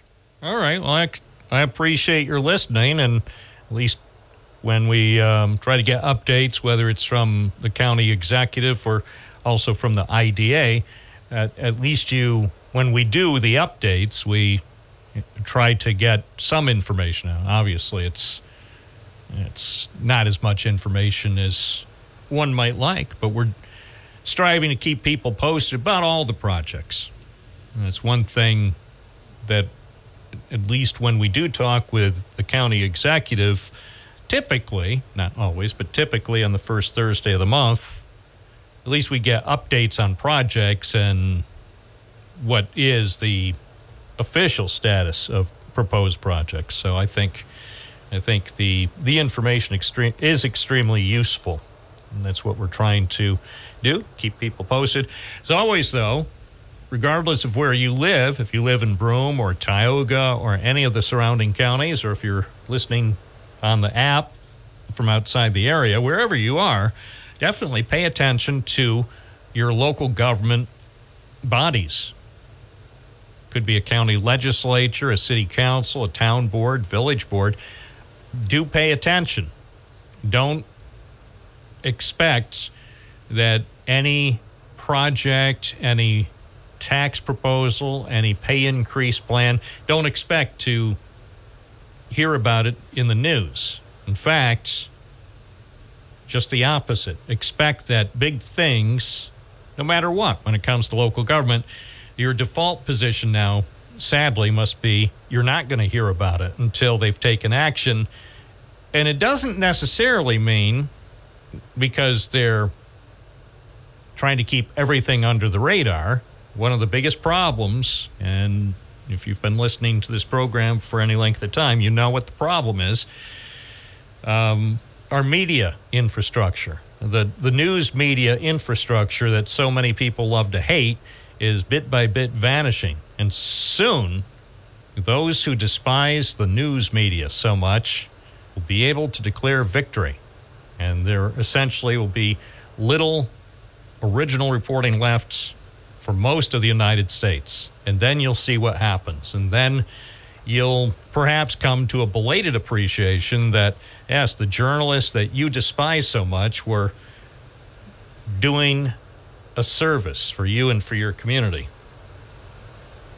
But by then, it'll be too late. Then you'll say, well, why didn't we know about that? Why didn't we know about this? Why didn't we know about the other thing? Well, because you didn't support local journalism, because you joined the, um, the great one the self proclaimed great one and hating the media.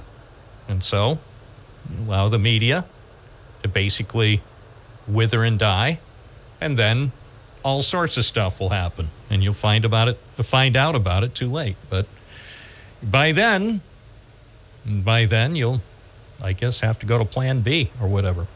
Hi, WNBF, you're on the air. What's your first name? Where are you calling from? Uh, hi, Bob. This is Sandy from Port Dickinson. Morning. And I, uh, I, I was listening to Jason very intently.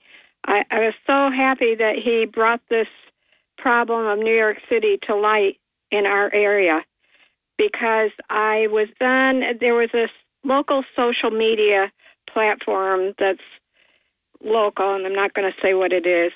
And um, there was a woman on there begging for help because she was at a motel she had been living at this motel with her children, and uh, they were evicting her, and she had to be out. I think today or tomorrow. Uh, known, it, she put this on social media asking for help. So uh, this is already going on, and I have seen other posts on this local media thing, uh, local internet. Uh, anyway, um, this this is atrocious. This should not happen, not to our Broome County or any other county in upstate New York or any place in New York. Uh, Mayor Adams brought this on himself. He wanted people to come there. and and they were uh, they were going to be welcomed, uh, whatever, which is fine. He wanted them there, so let them stay. Let him figure out his own problems, and, and stop sending them all over the state because we can't afford it. We need to take care of our own homeless, our own our, our own poor people here, of which we have many, and uh, this it just has to stop. It's it's atrocious. So I hope more people uh, get a hold of uh, their legislators and and voice their opinion and say, you know, stop this right now. And I, I'm glad Jason and Fred Akshar have uh, already gotten in the loop um, because they knew about it long before probably most of us would or ever will. So I- it's just, I, I I just, uh, that's my opinion, and I just had to call and say it. That's all. Thank you. Thank I you. appreciate it. 1120 WNBF, the voices of the people, the voices of the people are heard every day right here on News Radio. More calls coming up 607 772 1290. From the Gault Auto Studios, this is WNBF News Radio AM 1290. Also available at 92.1 FM. We sell the ultimate driving machine at Gault BMW. Uncle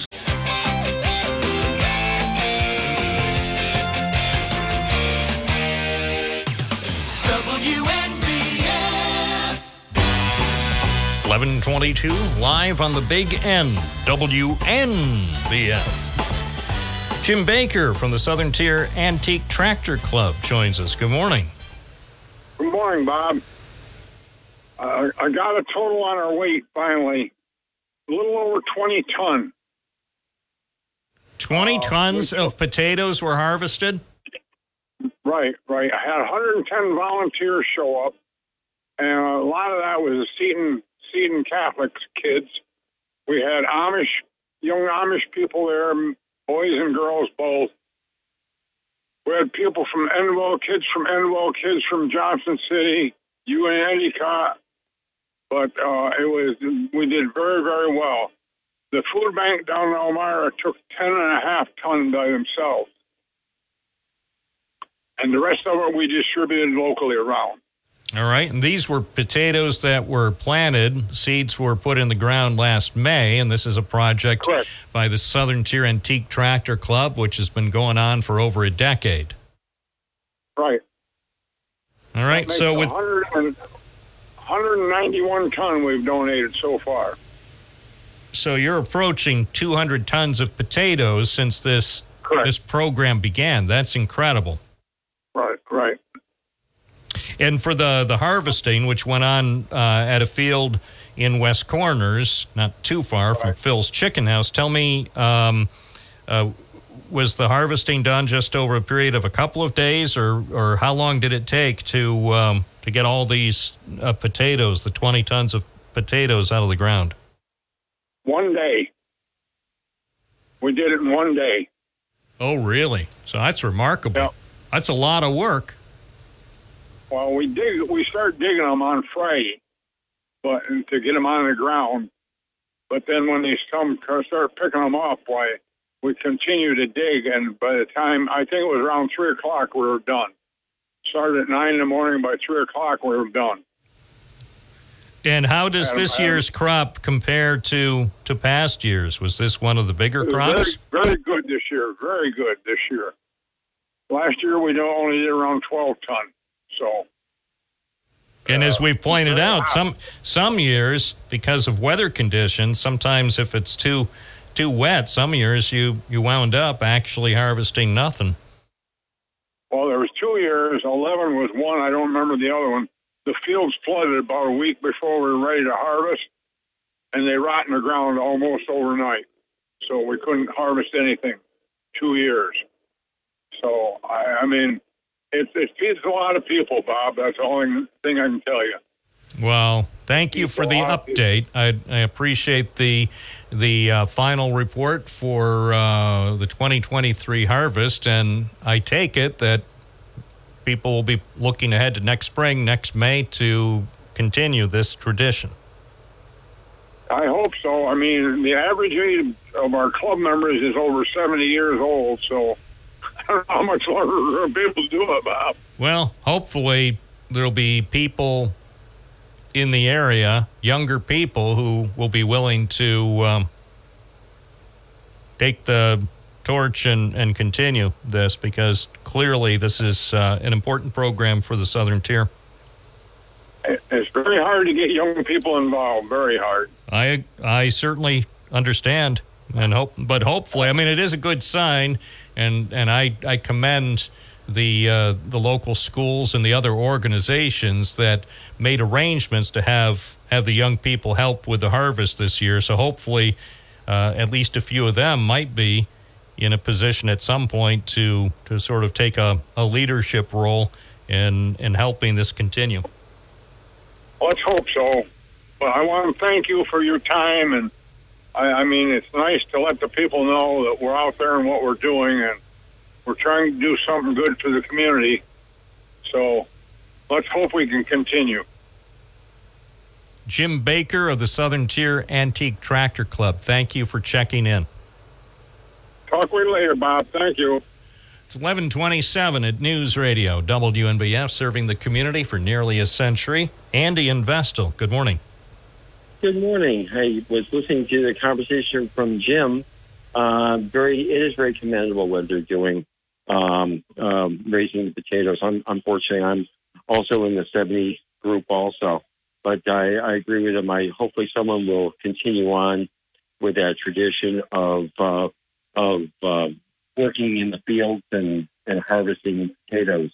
Um, I just wanted to um, uh, again just uh, it, to uh, discuss or just remind people this Sunday, uh, October the 8th at 12 from 12 to 4 at Arnold Park, the fundraiser for um, for the three candidates uh, running for town of town of Vestal uh, uh, supervisors slash uh, council people um, for real democracy for Vestal.com and please check out the website. Um, it will have all the information about the event as well as their their platforms as well as uh, what their what their what their what their what the future would look like if uh, they were had the opportunity to um, be um, installed into office uh, in January.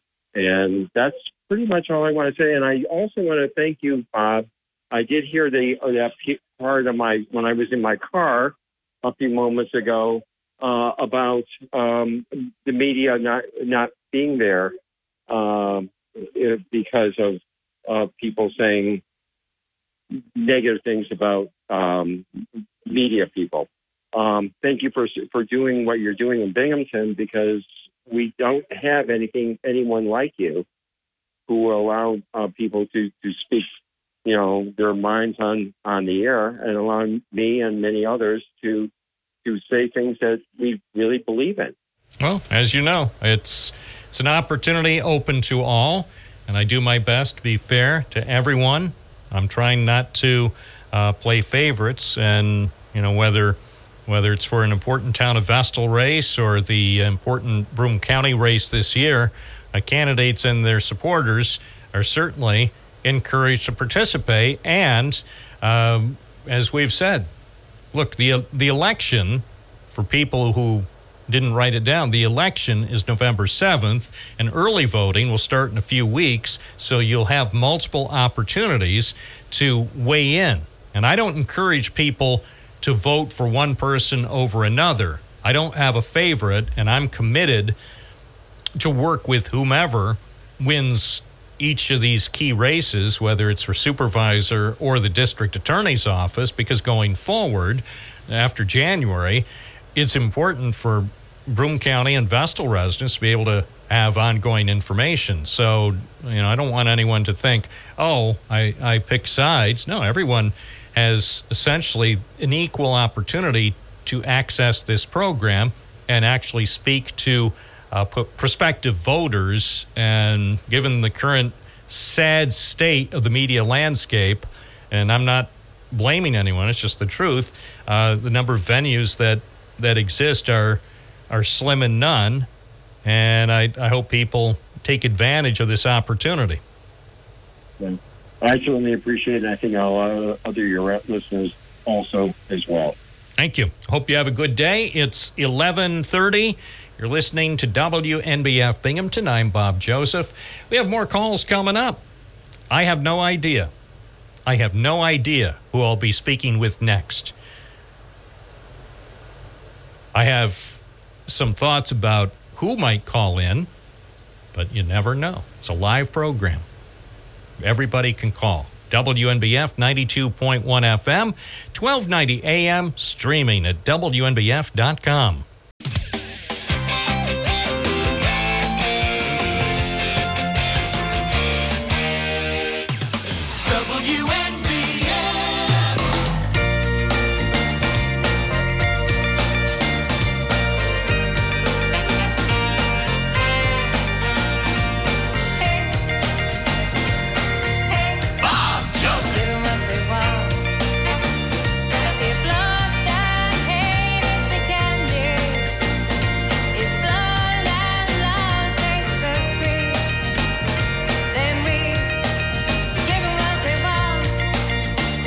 WNBF.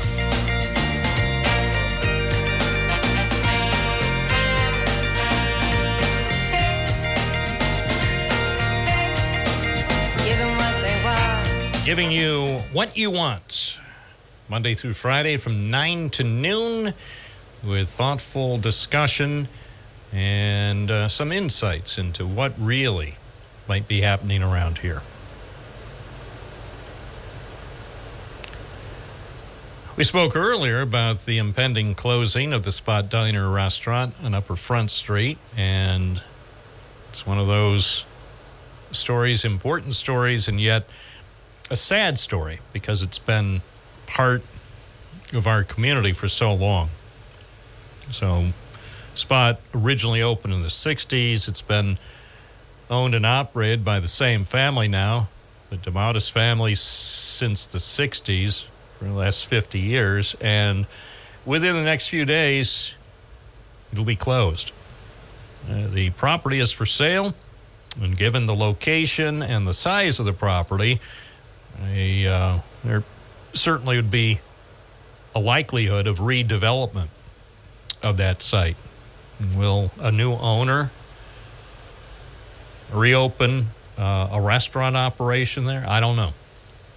Running a restaurant always has been difficult, and operating a restaurant these days, I believe, is tougher than ever. So, what will happen with that property? Hard to say, but we'll keep you posted.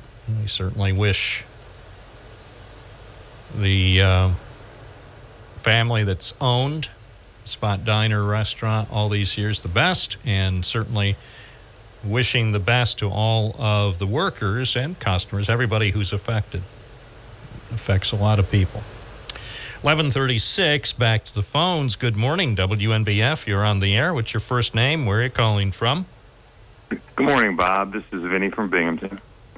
Um, I wanted to talk about the uh, the nonsense going on down there in the house, but uh, I thought I'd talk about this uh, these uh, immigration and these uh, people being bussed up here to these uh, sanctuary cities.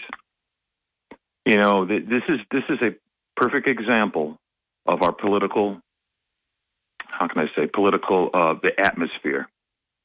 You know, you've got Texas and Florida, DeSantis and Greg Abbott. Now, I know that New York and Chicago and California and Washington, they say, hey, listen, sanctuary cities. But you know dang well this is not what they're talking about. We're not talking about busing 400 people coming in the night, early morning when no one knows, and you just keep sending them day after day after day. And then when these mayors of these cities say, hey, listen, we can't take this many right now, okay? We're trying to find houses and livable places for these people. And these governors say, too bad. They keep sending them. They keep sending them. And this is the same thing that goes in Washington. And this is what I'm talking. There's no sense of using these people as a political tool for for no gain, for no gain at all, but to make the other person look bad. I was just reading where the mayor of New York City is now down there in Latin America, trying to get with some of the people down there to say, "Hey, can you guys stop? You know, listen, we we can't take this many." And I'm thinking, well, where's DeSantis and Greg Abbott? Have they been down there to Latin America? Have they been down there to talk about these people coming over the border? Or, or, or, you know what, Bob? In politics, if you've got so much mouth, if you're in a certain party, if you've got so much mouth about fixing the borders, why don't you come up with a plan? If you've got so much mouth about health care, why don't you come up with a plan? And that's what I that's what I look at. And you know, they say there's a political. Well, I know, but you've got one party that is in disarray. And if you want things done, why don't you come up with some plan?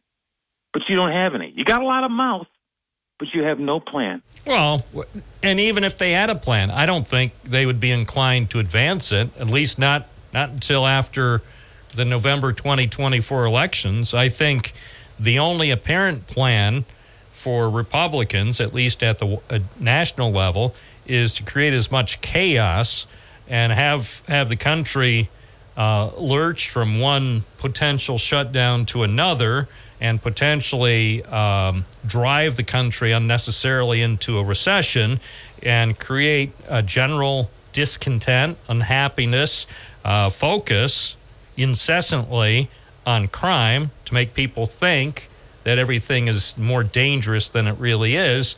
They want they want people. They're trying to whip people into such a frenzy by November 2024 that no matter who was on the Democratic ticket, whether it's President Biden seeking a second term or or some other potential candidate, uh, and even if you know who is the Republican candidate, that that somehow by default he would be viewed as as a better choice because they had managed to successfully create the appearance of of uh, a country totally out of control. And you look at Fox Cable Channel and some of the other news operations, it's a nonstop drumbeat, in my opinion, of trying to give people the sense that at every level of this great country that everything is totally out of control when the truth is far different. Well, uh, yeah, and and and um and what you see and what you hear, oh, that's that's not the truth if it's against what you believe, and and and that's the other problem. But you know, I want to. I want I want to um, um, say this too about I heard uh, John call in yesterday and from Binghamton and then uh, Vic from the Forks came in and we are talking about you know the the um, Scranton area and how they ran their their government and, and you know, how can I say um, transparency. And I think a lot of people hear that. Well, where do I start? I mean, I can't get to these meetings. I can't get to this. And I think it goes right back, Bob, to basics. How do you start? You've got to vote. You have to vote. Don't think that your vote doesn't count. I'm telling you, that's the last thing the American people have. You have got to vote. You have got to teach the young people they have to vote. I don't care what you want to say. I don't care what these older people are talking about. Oh, the the the people they're the, the, the woke and they're indoctrinating our kids in college and they're indoctrinating in, high school and the book banning and then let's go after the the the uh, the cross dressers and blah blah blah blah. Vote. You've got to vote. That's how you change. And you, I'm I'm serious. And how do you vote? You want to vote early? You don't want to stand in line?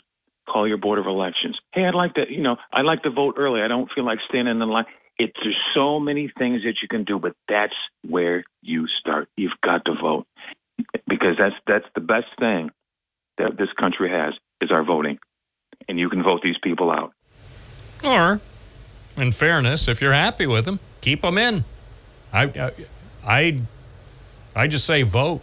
If you're happy with status quo, if you think everything in terms of um, the current lineup in Albany and Washington, and even at the local level, if if you think they're doing a satisfactory job, keep them on the job.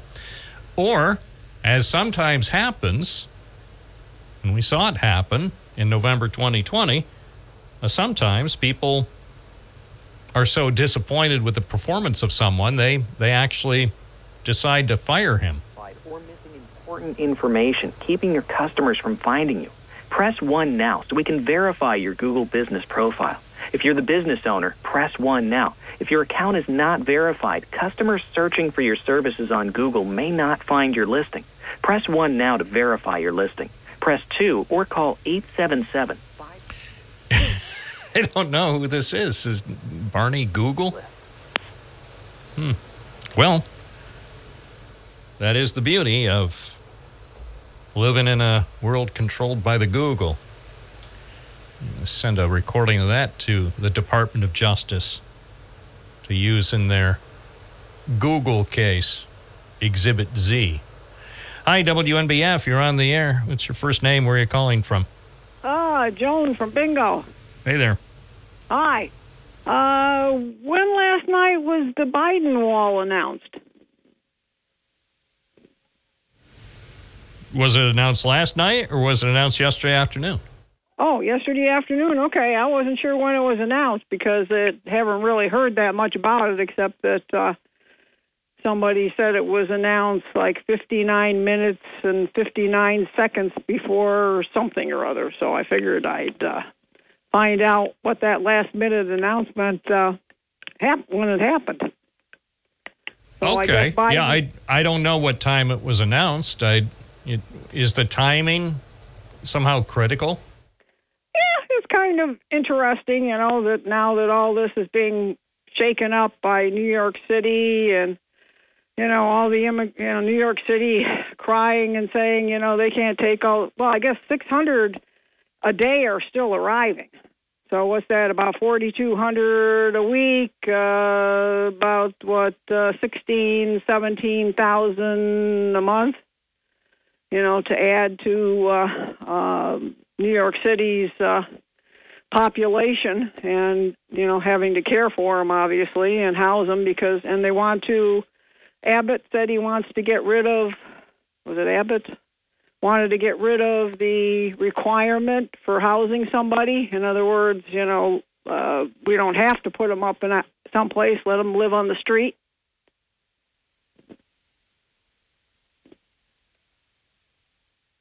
Well, I can't speak for Governor Abbott. I I truly I I truly am thankful that New York State is not being led by Governor Abbott.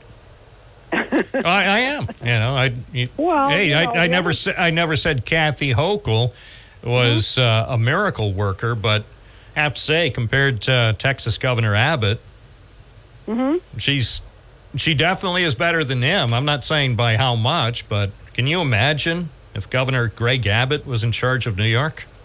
Mm, well, you know, I guess they're worried about uh, him getting reelected, maybe a Republican getting in there because people of New York City are so pissed off about uh, living conditions there. I heard an interview of uh, uh, one lady saying, you know, we don't go out at all at night. We just stay home, you know, because it's just you know the streets are very very dangerous and you know nobody wants to go out most of my friends just you know stay home and uh you know once it gets dark you don't No, it's because they're just lazy. It's because they're lazy. They're too lazy to go out and do stuff. I, I've had a conversation with a couple of people over the past few weeks about people of all ages. I mean, some sometimes we say it's mainly young people who are transfixed by their screens, whether they're looking on their phone or iPad or TV, and just don't want to get out and do much of anything anymore. But that applies to people of all ages. And it's not, in most cases, it's not because they're afraid of crime. It's because they're too lazy to get off their butt and go do something.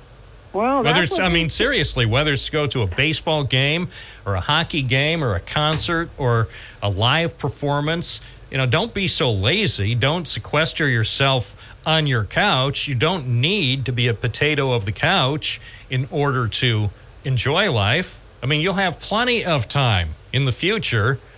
Just stick around in your house when you're no longer physically able. If you have the ability, get out and enjoy life. There's no no excuse about, oh, I saw a report today about crime. Yeah. Think back to any time you've been alive. Anytime. Five years ago, 10 years ago, 50 years ago. There have always been reports about crime and people being vicious and shoplifters. So, what, what we have now, no, what we have now, what we have now in the U.S. media is the ability to show crime in living color. So, if, if somebody steals a pack of gum or a big screen TV, we can show it to you in living color three minutes after it happened. But that doesn't mean the same stuff wasn't happening five or 10 or 50 years ago. We just didn't have the technology to show you people stealing stuff in Philadelphia or San Francisco. Now we do. So now you see it five times an hour, along with all this hand wringing that crime is out of control. If you use that logic, crime's always been out of control since the minute we were born. Well, I don't remember, you know, big chains closing down because they were, you know, being robbed and closing stores and Big uh, chains, think back, Joan, all your life. Big chains have always closed down some stores.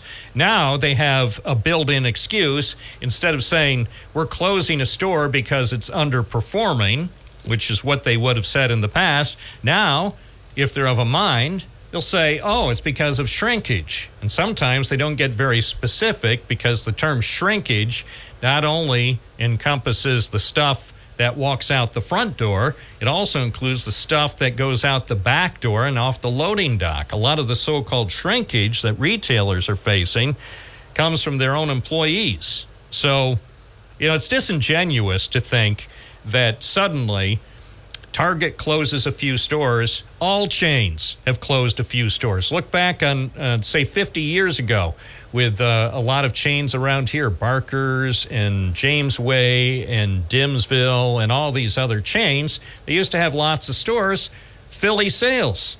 They closed down all their stores. It wasn't because of shoplifters, it's because the company finally ran its course. Every business has every business has a beginning, a middle, and an end. There'll be no business, as far as I know, that's going to go on indefinitely. And so, if some places want to close down their business or close down certain units and then come up with certain excuses, in some cases to deflect from their own inability to adjust to the marketplace, hey, good for them. You know, blame the shoplifters. But in a lot of cases, it's not the shoplifters that were primarily responsible for the inability of these companies to make an honest buck.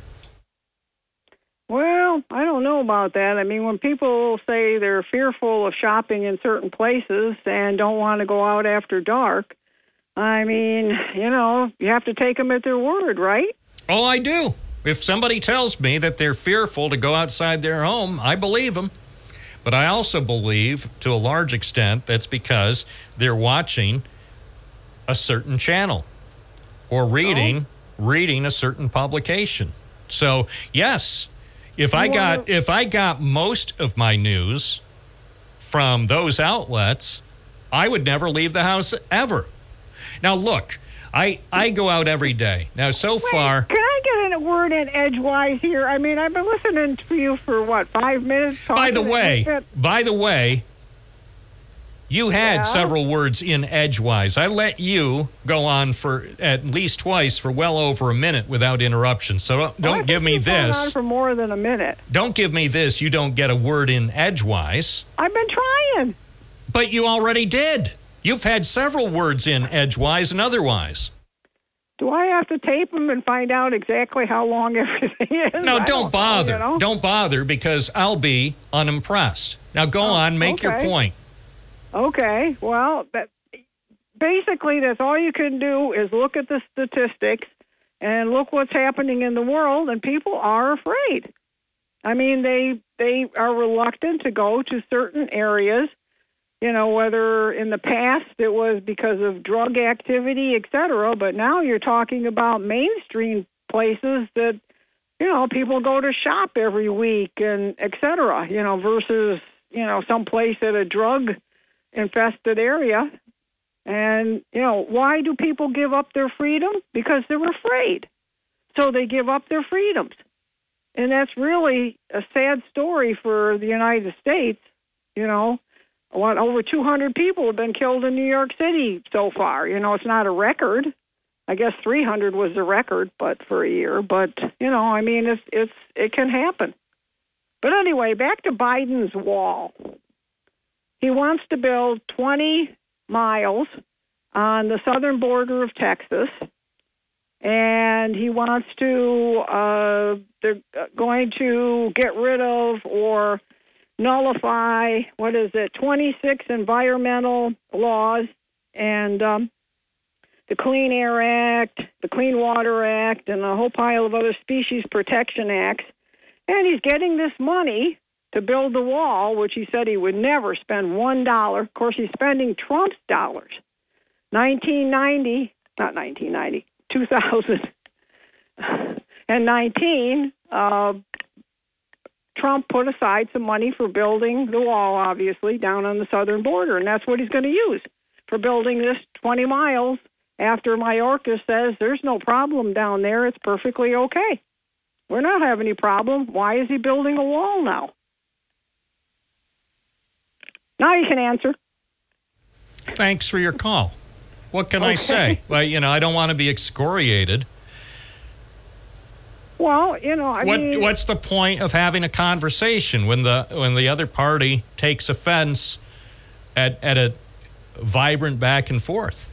I mean, the whole point of when you call in is to have a spirited conversation. But if Well, if you is. claim if you make a false claim, you can't get a word in edgewise.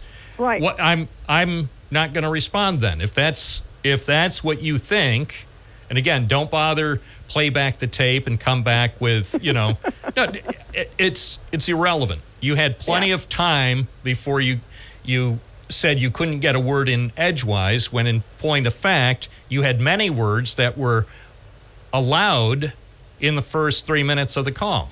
So if you don't like having a conversation with your favorite talk show host, I can accommodate. I, I just won't respond. Okay. All right. Well, I just, uh, you know, decided that uh, you were talking about immigration and about, you know, people coming into the area being bussed up here. And, uh, you know, New York City, it's not getting any better. Except, I guess, if Biden builds the wall, maybe, you know, for 20 miles, I don't know how much good that's going to do, but if it's, guess it, if it's at a prime location, maybe it will do some good. Thank you for your call. Okay. Bob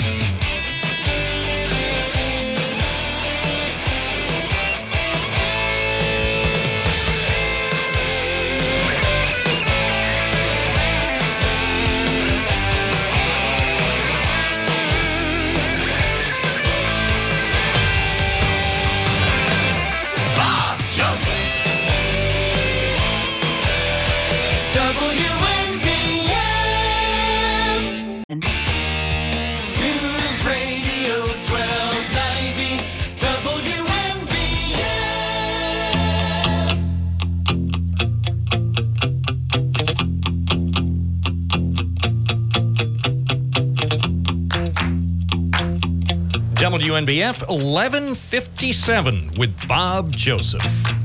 Always dancing down the street with blue eyes. Every new boy that you meet doesn't know Thank you so much for listening. Don't forget, we'll do it tomorrow from 9 to noon only on WNBF 92.1 FM, 1290 AM, and streaming at WNBF.com. This is News Radio 1290 AM, WNBF Binghamton. Now on 92.1 FM, W221 EJ Binghamton.